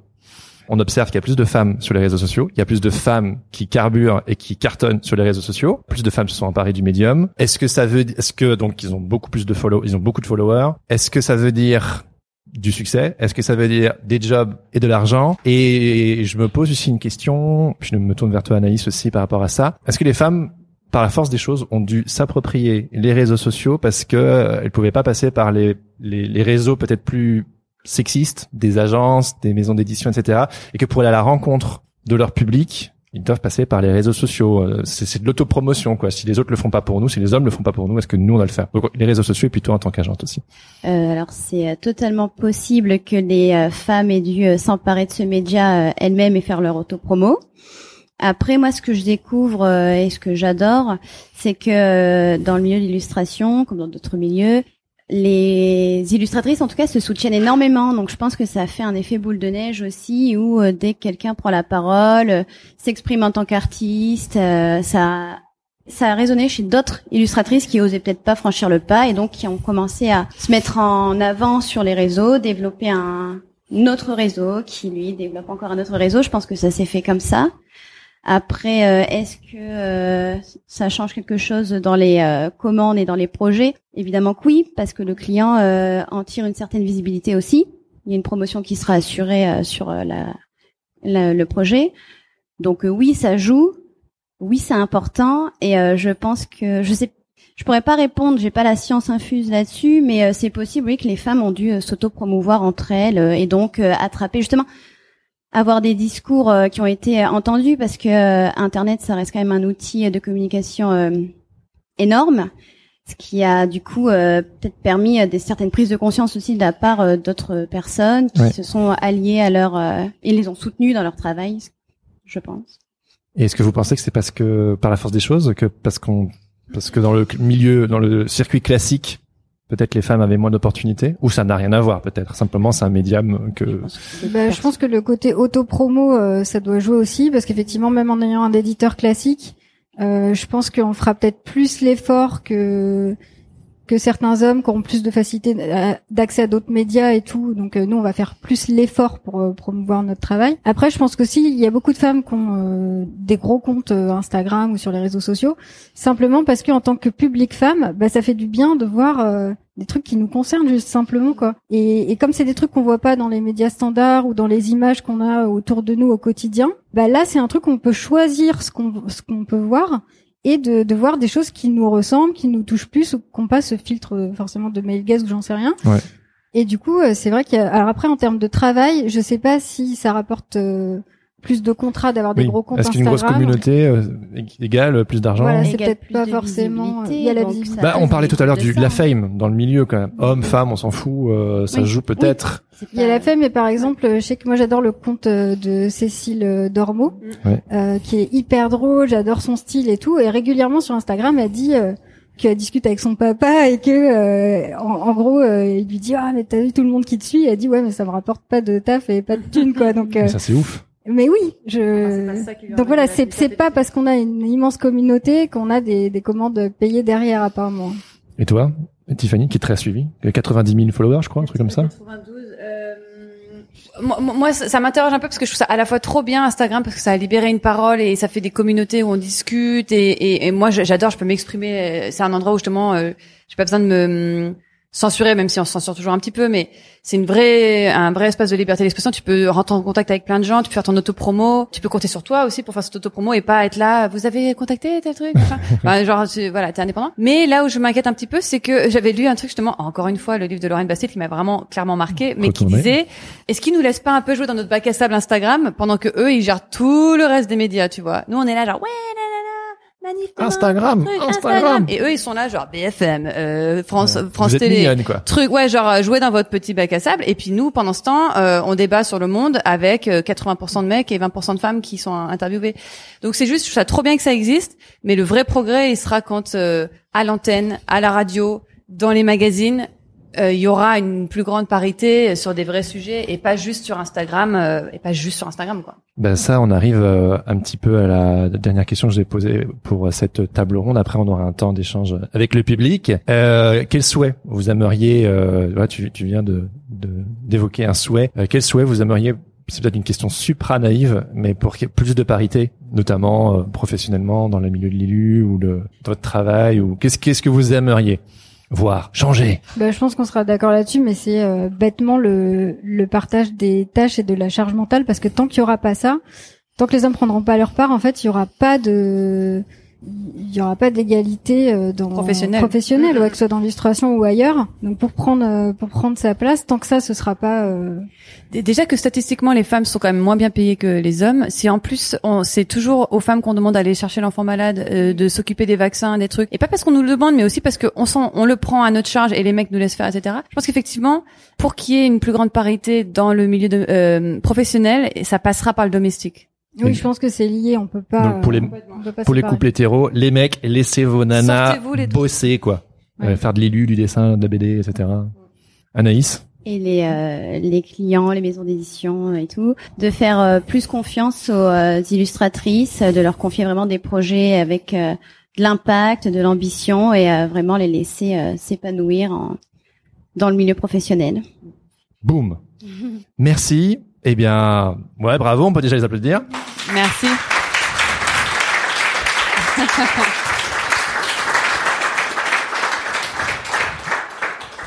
Eh bien, ce micro, il est à vous. Non, ce micro, il est à vous. Euh, donc, si vous avez des questions pour euh, l'une de, de nos invités, euh, je vous en prie, venez prendre le micro, déplacez-vous pour qu'on pour qu'on l'entende dans l'enregistrement. Vous prenez n'importe quel micro et puis euh, on aura un petit un petit un petit 20 minutes euh, si ouais, un petit 20 minutes d'échange. Alors, qui aurait une question? C'est toujours le moment où les gens sont timides un Ouais, peu. genre, non, Il faut pas qu'il y en ait moi, un qui. Allez, c'est bien. Est-ce que c'est pas un petit peu problématique euh, de parler de- du style fifi et de en fait d'a- d'associer le mot fille a quelque chose de dégradant ou de, de mineur en fait? Et est-ce que ce serait pas euh, le moment de revendiquer un, style girly, un style féminin comme étant euh, quelque chose de positif, une alternative à un style qu'on a beaucoup vu et qui est plus plus masculin. Est-ce que vous pouvez le brandir fièrement et ne pas dire, enfin, si le style et identifier féminin, que ça soit une, une fierté et pas une. C'est fou, on a nous-mêmes intégré que c'était que le bah féminin était négatif. Euh, quoi. Ça va faire un peu euh, pub de base, mais il y avait la campagne euh, Always là, comme une fille, où il disait cours comme une fille, fait un truc comme une fille, et chaque fois il, ah. il, faisait ça comme des débiles quand c'était comme une fille. Et sauf qu'en fait c'est tellement imprégné dans la société. Même moi j'ai, franchement dans la vie, je suis calme et tout, mais je suis, je suis, je suis assez brute quoi. Et le fait que je fasse des illustrations toutes douces avec du rose, des couleurs pâles et tout, bah on me renvoie toujours à ça, un truc assez euh, fifi. Oui, mais pourtant les sujets que tu abordes apparemment, c'est pas. Oui, voilà. Sauf que c'est identifié et en plus comme il y a des couleurs qui sont identifiées à ça et, euh, et aussi probablement euh, des, des, styles illustratifs, et eh ben euh, dire fifi, c'est tout de suite connoté connoté négatif. Alors que comme on disait, en fait, c'est une richesse. On apporte un regard qui est différent, qui est plus riche, qui peut changer la société, disons ouais. merde. mais ça reste peut remplacer du coup euh, au lieu de dire fifi euh, fille déjà. Je sais pas parce J'en ai fait un rose qui même pète, si... tu vois. J'avoue, j'étais là, il a mis du rose pour un truc sur la parité quand même. Mais un, mais un rose qui pète, tu vois, en mode affiche quoi. Girly, c'est aussi connoté négatif. Chaque fois qu'on dit ah, c'est une BD girly, quand il y avait les blogs BD et tout, sous-entendu, chaque fois c'était des petits trucs de nana qui vont parler de leurs shoes et machin et tout le monde s'en fout. Voilà, les trucs girly. Euh, féminin, tout de suite on va se dire ah ça va être euh, sur la douceur, machin. Enfin on peut pas parler de sujets de, de femmes ou d'utiliser des couleurs dites féminines sans que tout de suite ce soit des sujets euh, intimes ou machin.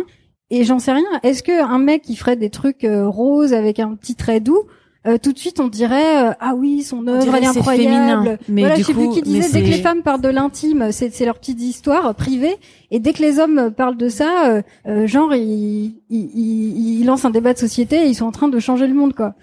Donc euh, voilà, je sais pas. Je, je, je pense qu'on va pas pouvoir le changer de sitôt euh, le côté négatif de, de ça. C'est vraiment intégré. Et justement, mon livre il commence par ça. C'est c'est une phrase de Gloria Steinem qui dit euh, euh, notre premier objectif dans la vie pour les hommes et pour les femmes, c'est de n'est pas d'apprendre, mais de désapprendre. Ah oui, c'est clair. Ouais. Et il y a vraiment un nombre de choses que nous-mêmes on a. Tu vois, moi c'est dès qu'il y avait une étagère à monter, j'étais là, tu peux la monter, s'il te plaît? Et en fait, t'es là, mais à quel moment? Moi-même j'ai intégré ce truc-là, quoi. Et on est, on est tout, on a tous et toutes intégré des schémas de ce qu'est un homme, ce qu'est une femme, et tout ce qui est considéré comme féminin. Et en tout cas, dans le, le champ lexical euh, du dit négatif, quoi. Il a une sensibilité un peu féminine, hein, tu vois. Et puis ça démarre elle, a, elle a une énergie masculine, ouh, tu vois. Ça démarre super tôt et euh, je sais que moi mon fils adore les costumes. J'avais fait une petite page dans ma BD pour quand même le mettre parce qu'au départ j'avais fait un, un truc un peu plus, euh, un chapitre un peu plus long, euh, féministe, genre école primaire et tout machin. L'éditeur m'avait dit là tu sors un peu de ton sujet, on sent que t'es euh, remonté, mais c'est ça, ça nous fait quitter un peu le récit, donc euh, ça on va le virer. Mais j'ai quand même laissé ça.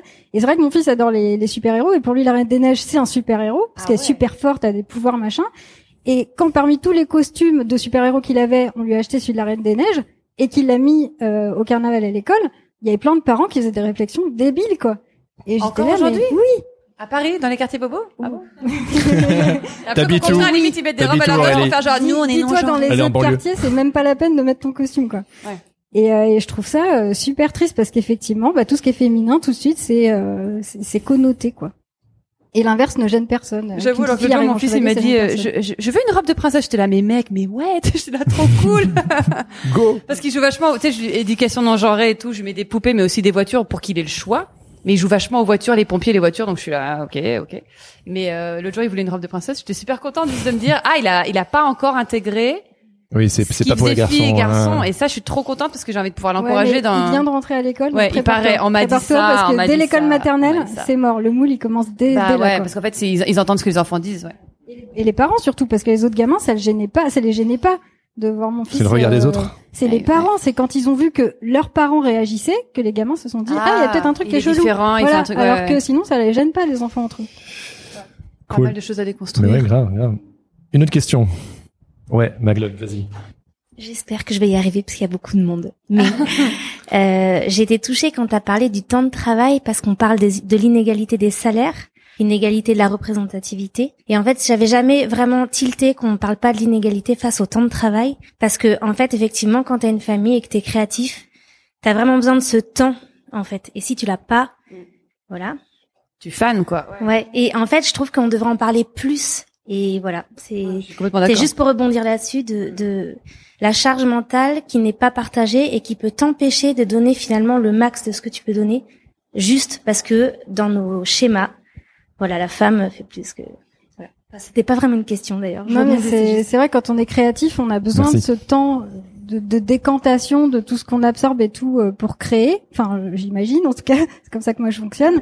Et je sais que parfois quand euh, il y a trop de trucs euh, à penser pour le boulot ou pour mon fils ou euh, euh, quand il y a des trucs genre la rentrée à préparer ou des trucs comme ça, et ben du coup euh, mon mon petit pourcentage d'énergie à dédier à la création euh, il devient euh, minime et du coup euh, quand on est une femme et que on n'a même pas ce petit pourcentage parce qu'il faut gérer tous les trucs qui sont pas du tout partagés quand t'es créatif en fait comme tu dis tu fans parce que tu tes batteries elles se rechargent pas et après ça sort plus et c'est un tu t'en cercle rends même vicieux pas compte parce que t'as intégré que c'était ton job.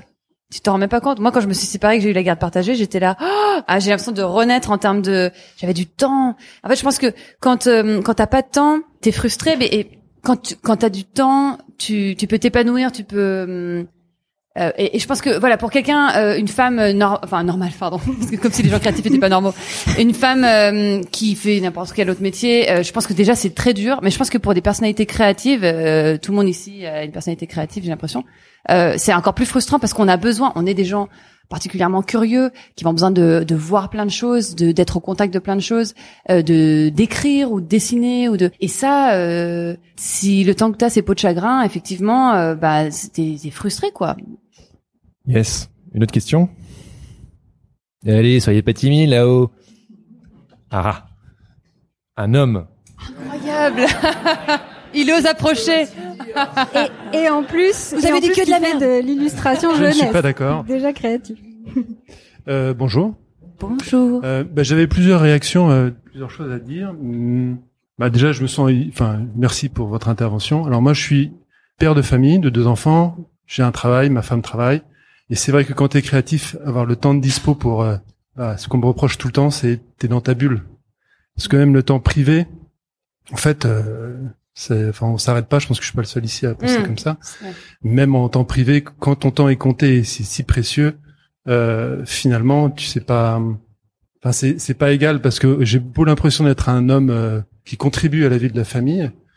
Euh, je pense que mon épouse n'a pas tout à fait le même point de vue, mais euh, bah c'est pas. Enfin, je, je veux pas me plaindre, c'est pas le débat, mais essayer d'en savoir comment faire mieux, c'est faire savoir refuser de faire des choses aussi à côté. Enfin, je sais pas, je voulais pas dire ça en plus, mais je suis pas en train de me défendre de quoi que ce soit, mais c'est vrai que trouver le temps, c'est un problème pour tout le monde. Oui. Et, pour les deux dans le couple d'ailleurs. Et pour les Oui. deux dans le couple.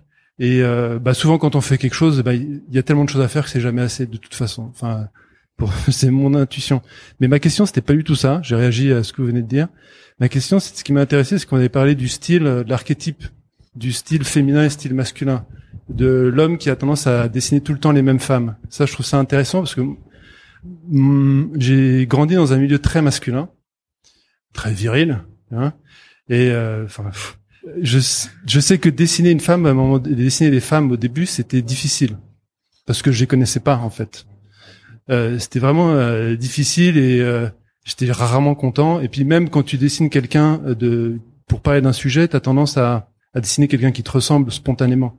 Euh, et je me suis retrouvé à une situation avec un client qui me disait que mon style était trop masculin.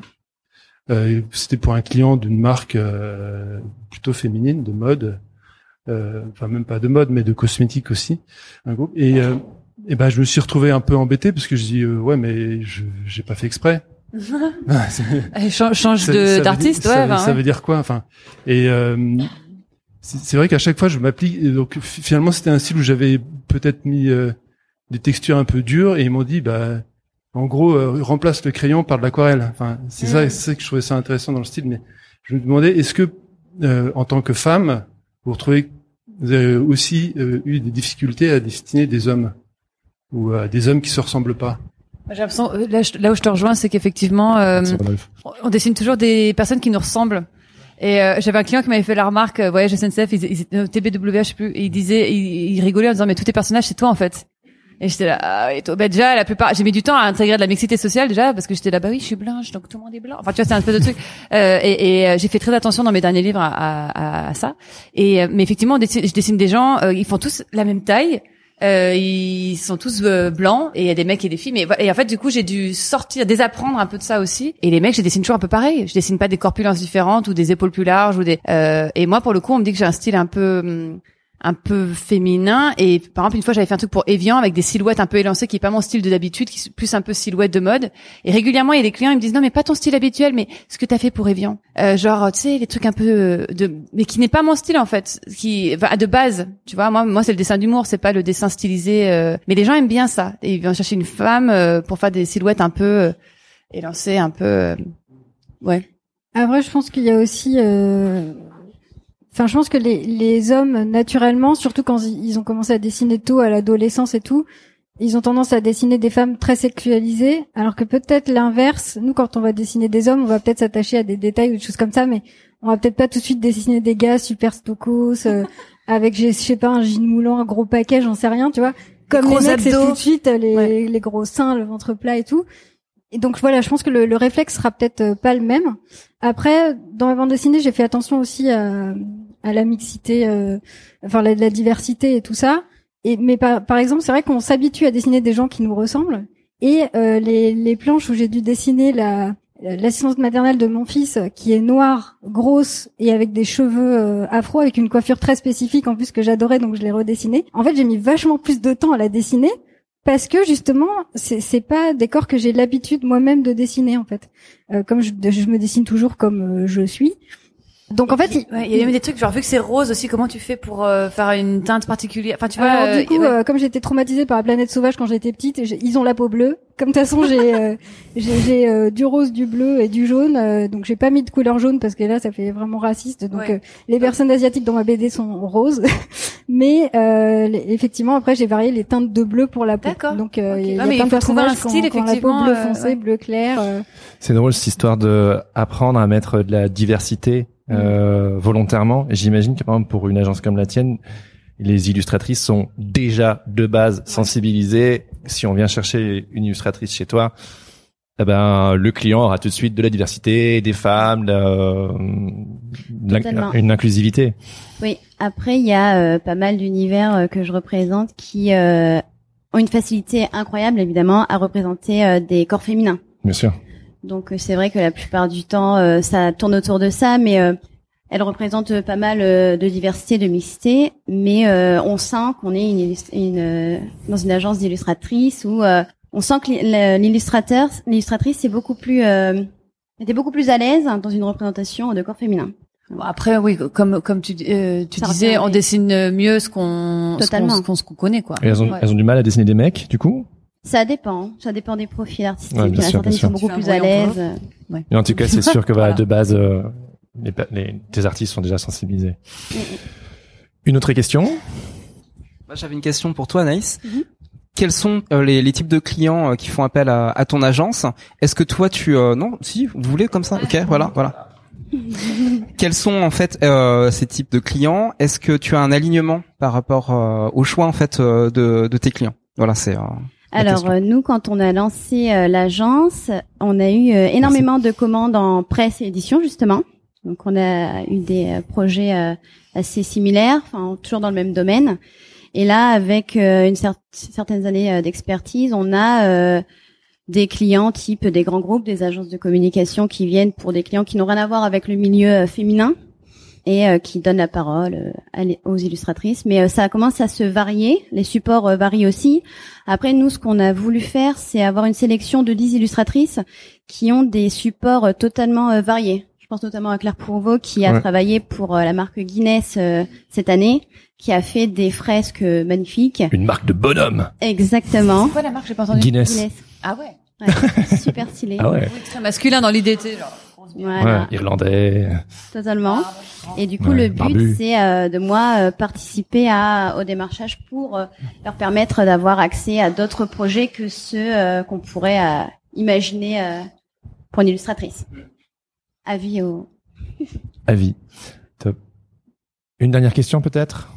It's now or never. C'est pas une question, c'est une réflexion. J'aime bien l'idée de désapprendre. Et je pense que nous, les femmes, on doit aussi nous-mêmes désapprendre euh, ce, ce rôle qu'on a. Et par exemple, sur la charge mentale, j'ai l'impression que, par exemple, moi-même, je m'en donne, je me fais comme euh, une héroïne de tout gérer. Et du coup, bah peut-être que moi-même, il faudrait que je redescende un peu et que je dise, j'ai pas moi à tout gérer, même si euh, mon mari il a bien compris, il me fait des compliments tout le temps, il me dit, ah Des tu gères trop pas- bien, ouais. ouais mais bon, ah tu gères tout, tu gères bien, waouh, euh, tout est, mais en fait du coup il a compris. Mais ouais. Mais en fait finalement non, ça va pas. Aide-moi à vider le putain de la vaisselle. Arrête de me dire ouais non mais c'est ça. Ouais. Moment c'est-. Et du coup c'est vrai que c'est- vos deux expériences font un peu rêver quand vous dites, euh, euh, non mais pas, Elle va rentrer chez elle. elle va pas rêver, non mais C'est j'avoue. fini. Il Non mais le coup de le coup de une semaine pour moi Ouais. sur deux, c'est vrai que franchement, euh, bon après je, je Ça, j'avoue, j'ai pas la solution. Quelle est la solution du coup quand tu Mais restes en couple, quand pense- t'es amoureux, quand t'as envie eh de ben, rester ensemble? Voilà, j'ai envie chaud. de rester en couple, je suis amoureuse, mais chaud. je pense qu'il faut qu'on lâche et qu'on accepte que les mecs ne fassent pas comme on fait.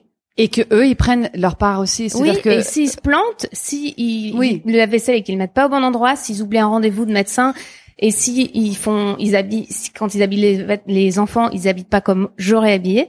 Et ben, je pense qu'il faut aussi accepter cette différence et pas euh, forcément euh, tout. euh, Et Titu Lecoq, elle a écrit un livre génial qui s'appelle euh, Délivrer, le combat féministe commence devant le panier de linge sale. Et je me souviens que je l'avais croisé quand j'étais encore... Pardon, euh, et euh, et j'avais je l'avais croisé sur un étalage quand j'étais encore en couple et je me suis dit ne le lis pas parce que tu vas le larguer. Et euh, et je la première chose que j'ai fait quand on s'est séparés c'est l'acheter. Et on le d'ailleurs on le lisait ensemble alors qu'on était déjà séparés. Je lui disais enfin je lui lisais des passages et il me disait non mais c'est sûr bon bref. Et elle a fait un exercice assez intéressant parce qu'elle elle est encore en couple et elle a, elle a deux enfants. Enfin en tout cas que je sache euh, qu'elle est encore en couple et elle disait que euh, un jour elle a testé le truc de elle lui a dit ok euh, son fils elle l'appelait cacahuète ou je sais plus comment elle l'appelle dans son livre euh, il a un rendez-vous de hum, pour ses oreilles la semaine prochaine Ouais, ouais, ok. Non, mais tu l'as noté, hein Ouais, ouais, j'ai noté. Et en fait, euh, elle a dit c'est horrible, mais je suis allée au bout de mon truc. Et en fait, il a oublié le rendez-vous et son fils a eu, euh, je sais plus, si c'était les oreilles qui saignent, mais un truc super grave, quoi. Et du coup, il s'en est voulu à mort. Mais elle aussi, parce qu'elle était là, elle a juste voulu prouver un truc à son mec, mais au final, son fils, il était là, genre ah, tu vois, à agoniser et tout. mais t'es là, non mais on en arrive à un stade où à quoi il faut en arriver pour que le message passe? Et en fait, bah, euh, moi, pour ma part, je sais que il a, euh, mon ex a pris euh, comme le tien, euh, conscience de tout ça. Et hum, c'est pour ça qu'en gros, mon livre, c'est un peu le rendez-vous en compte avant que ça se termine, parce Ah qu'en bah fait, on a une belle histoire, c'est cool, mais genre, euh, aidez-nous, quoi. Ouais. Moi, j'avais fait pareil avec le, le sac à langer parce que j'en avais marre de toujours anticiper le sac à langer qui est tout dedans, le biberon d'eau, les couches et tout. Et une fois, il était parti au parc et exprès, j'avais rien dit. Et en fait, il est parti euh, au parc avec le truc où il y avait pas les couches dedans et pas ce qu'il fallait dedans. C'est bien fait avoir. J'étais là, bon ça va, ils vont pas trop loin, c'est pas grave, s'il y a un peu de cacao qui pendant deux heures, euh, bref. Mais juste pour le principe, je me suis dit bon, euh, cette fois, je, je le laisse Ouais. gérer, et effectivement. Et il voilà. verra. Tu l'as laissé Mais dans sa après, merde. faut aussi euh, Ouais, bah, désapprendre euh, euh, que, que de toute façon, en fait, il y a les injonctions euh, féminines aussi où il faut que on soit bien sapé, qu'on soit épilé, que notre apparti soit hyper propre, qu'on soit bonne au travail, qu'on qu'on soit hyper sexy, machin. Enfin, il y a 35 000 injonctions. Et franchement, moi, mon appart, quand je suis à fond dans un projet, et ben même si mon fils est là, même si une semaine sur deux, euh, c'est le gros boxon, bah parfois même quand il est là, l'appart il est dégueulasse et je peux pas tout gérer, j'ai du linge en retard et j'en sais rien. Mais parce que faut quand même équilibrer les choses et de toute façon, il y a aucun des trucs qui pourrait être coché à 100% et parfait à 100%. Donc, faut équilibrer selon les semaines et l'énergie qu'on a et les urgences. Et de toute façon, il y a rien qui sera parfait parce que même les meufs chez qui c'est parfait sur Instagram, ça se trouve elles parlent même plus à leur gars et leur gamin les déteste ou j'en sais rien, tu clair. vois. Faut surtout Il y a, pas il y a les- ça. la vie rêvée et, et ce qu'on imagine et et il y a la vraie vie et on peut pas tout faire quoi. C'est humainement c'est impossible. Mais surtout, ça se travaille à deux. Et c'est ça qu'on a tendance à oublier. C'est euh, c'est qu'en fait, nous, on surinvestit et eux, ils, ils sous-investissent. Un peu, si je caricature. Et en fait, t'es là, on travaille tous et toutes aujourd'hui. On a, on fait un enfant à deux. À quel moment on se retrouve à avoir notre travail, notre énergie, notre bien-être qui en pâtit pendant que eux peuvent thrive, je sais pas c'est quoi en français, euh, thrive, euh, s'épanouir, mais aussi s'envoler, euh, ou je sais pas comment on dit, euh, prendre leur essor. Oui, non, je sais pas comment dire en français non prendre plus. leur essor. Ouais. Euh, c'est pas normal. Et, et en fait, je- effectivement, euh, ça rejoint ce que tu disais. Je pense que le jour où ça, c'est, bah, ça va prendre du temps, mais où ça, c'est à qui, ben, les femmes et les hommes, les hommes, euh, ils auront peut-être moins de temps pour eux, mais euh, voilà. Et euh, les femmes pourront gagner plus d'argent. Justement, dans mon livre, je dis qu'il y a des études qui prouvent que s'il y avait une vraie parité entre les hommes et les femmes, l'économie, je sais plus, c'est des trilliards, ah oui, oui, ça des trilliards d'euros. Enfin, c'est l'économie serait boostée de, de ouf. Mais j'avais vu une petite BD Instagram, alors je saurais plus le compte, faudrait que je retrouve, qui disait qu'il y avait aussi des hommes qui qui surjouaient un peu leur côté je suis nul pour faire ci, je suis nul pour faire ça parce que ils font trois quatre fois mal et comme ça après stratégie d'évitement, j'en parle dans mon bouquin.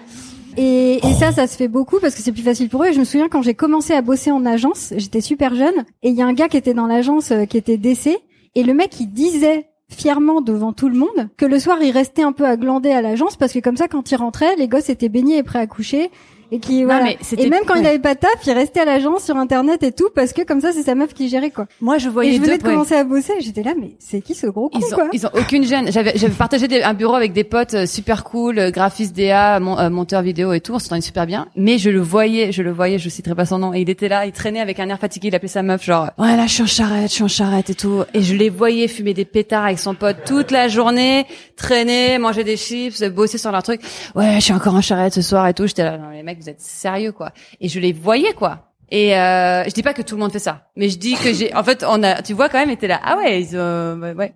Oui, c'est tous les mecs ne font pas ça, mais en fait, il y a un certain confort qu'ils ont euh, qui effectivement sera difficile parce que autant nous on aimerait retrouver du temps, mais eux ils vont pas aimer en perdre forcément. Mmh. Donc à un moment si ça se rééquilibre, euh, ils auront une vie euh, moins confortable qu'ils ont. C'est ça le truc, c'est que si un jour il y a une séparation, dans tous les cas ils, va, ils vont devoir la prendre. Donc en fait il vaut mieux être dans une relation épanouie et agréable pour tout le monde et que ça se passe bien que d'en arriver là en fait, mmh. globalement.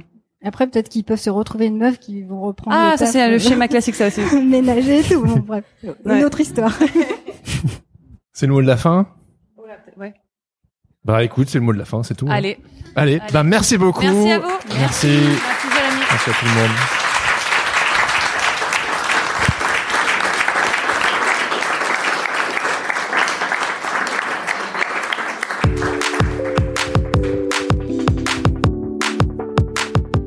C'était ma discussion avec Tiffany Cooper, Aurélie Kropp et Anaïs Lavoine, enregistrée en public à la galerie Ars Factory à Paris. Merci à vous trois pour votre participation, c'était top. Merci également à Laurent Zorzin pour l'accueil à la galerie. Merci au public présent ce jour-là. Big up au Patate Club qui est venu en force. Et puis merci à Mehdi Vernizio pour le montage vidéo du podcast et à Julien Hay pour les photos. Vous retrouverez tous ces bonus dans les liens de cet épisode ou en me suivant sur les réseaux sociaux. Quand on passe un bon moment, Autant en avoir des souvenirs, non? Si cet épisode vous a plu, n'hésitez pas à le dire à mes trois invités en les suivant sur les réseaux sociaux, en leur faisant un petit message, et puis n'hésitez pas non plus à visiter la galerie Arts Factory à Paris. Pour sûr, vous allez vous en mettre plein les yeux. Et si vous n'avez pas eu l'occasion de venir à cet événement, gardez les yeux ouverts. Quelque chose me dit que des enregistrements en live, il y en aura d'autres. Suspense, suspense. Et maintenant, il est temps d'écouter le témoignage d'Aurélie Kropp. Oui, Aurélie que vous avez déjà entendu dans cet épisode. Paraîtrait-il qu'elle aimerait vous dire deux mots au sujet du Patate Club? Hello, je suis Aurélie, palette Delicate sur Instagram. Je fais du graphisme, de la BD et de l'illustration et je fais partie du Patate Club, c'est le petit nom du Patreon Sens Créatif. Je soutiens financièrement Jérémy avec Patreon parce que j'adore ce podcast, que j'ai envie qu'il puisse interviewer encore beaucoup de créateurs. Et le Patate Club, c'est une super communauté d'échange d'infos et d'entraide entre créatifs, hyper bienveillant et bourré de gens talentueux. Ça booste dans les moments de doute. On se retrouve tous pour des expos ou juste pour geeker euh, tous ensemble sur le dessin devant un verre. Les participations débutent à 2 euros par épisode, ça vous donne accès à la partie la plus vivante et cool du forum Discord, sans oublier le tout nouveau podcast Patate Club, un podcast bimensuel exclusif pour les Patreons, enregistré en duo avec Laurent Bazar, avec chaque fois le débrief du dernier épisode de Sens Créatif et des sujets abordés sur le Discord par la communauté. Si tu veux sortir de ta grotte et papoter avec plein de gens sympas, rendez-vous sur patreon.com slash Podcast et pour rejoindre le Patate Club ou le Discord, les liens sont dans les notes de cet épisode. Rejoignez-nous, c'est très très cool. Je profite aussi de l'occasion pour vous inviter à écouter l'épisode 69 du podcast Young, Wild and Freelance. Mon ami Thomas Burbridge m'y a invité et l'épisode vient tout juste de sortir. Si vous écoutez beaucoup de podcasts et que les sujets autour du freelancing et de la créativité vous intéressent, si vous ne connaissez pas déjà ce podcast, je suis sûr qu'il vous plaira. Ensemble, on a discuté de plein de choses. Ça part un peu dans tous les sens en mode cosmique, mais que voulez-vous? C'est tout moi, ça. On a notamment discuté de ma compréhension de ce qu'est être créatif, de l'ego, de ce qui nous donne la vie, de l'importance de suivre son fil d'Ariane, du fait de se réapproprier son libre arbitre, de la recherche de la justesse ou encore de l'importance d'identifier ses peurs pour avancer. Bref, pour ceux qui me connaissent, c'est du classique Jeremy. Au cas où ça vous intéresse, je vous mets le lien dans les notes de cet épisode. Bon, allez, il est temps de vous quitter, mais avant de vous dire au revoir, j'aimerais vous demander un petit coup de main. Je trouve que cet épisode est particulièrement cool et le sujet est important. Alors si vous avez été touché, faites-moi plaisir et partagez-le à vos amis, à votre mamie ou à votre tonton sexiste. Sérieusement, partagez-le. Bouche à oreille, réseaux sociaux, autour de la machine à café, qu'importe. Je crois profondément en ce podcast et je trouve que cet épisode reflète vraiment là où j'ai envie de me diriger. Alors pour continuer à avancer, j'ai besoin de vous pour en parler autour de vous. N'hésitez pas non plus à mettre un commentaire ainsi que plein d'étoiles sur Apple Podcast, ça m'aide à faire monter Sens Créatif dans les charts. Pour ne plus jamais louper un épisode, pensez également à vous abonner sur vos applications de podcast, à me suivre sur les réseaux sociaux ou à rejoindre ma newsletter. Vous trouverez toutes les infos ainsi que les notes de chaque épisode sur senscreatif.fr. Autre chose, si vous avez un invité, qu'il soit connu ou une personne de votre entourage et que vous aimeriez l'avoir passé à mon micro, n'hésitez pas à me le suggérer dans le channel consacré à ce sujet sur le Discord de Sens Créatif. Je vous remets le lien dans les notes de cet épisode. Je termine en remerciant mon ami Adrien Guy pour l'habillage sonore de ce podcast. Allez jeter un œil sur ses réseaux sociaux at Adrien Guy Musique ou écouter ses morceaux sur sa page SoundCloud. Sur ce, je vous donne rendez-vous dans deux semaines pour un nouvel épisode. En attendant, bonne semaine à tous et surtout, stay creative. Ciao ciao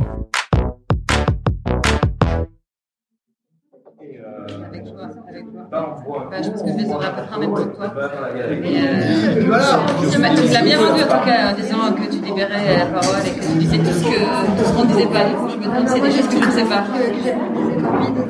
Ah bah ouais, mais dans mon livre, moi, je préfère que je pète pendant le coucher avec, avec, avec, avec mon mec, on se tape un fou rire. Enfin, c'est pas une idée, mais je raconte à personne parce que je le raconte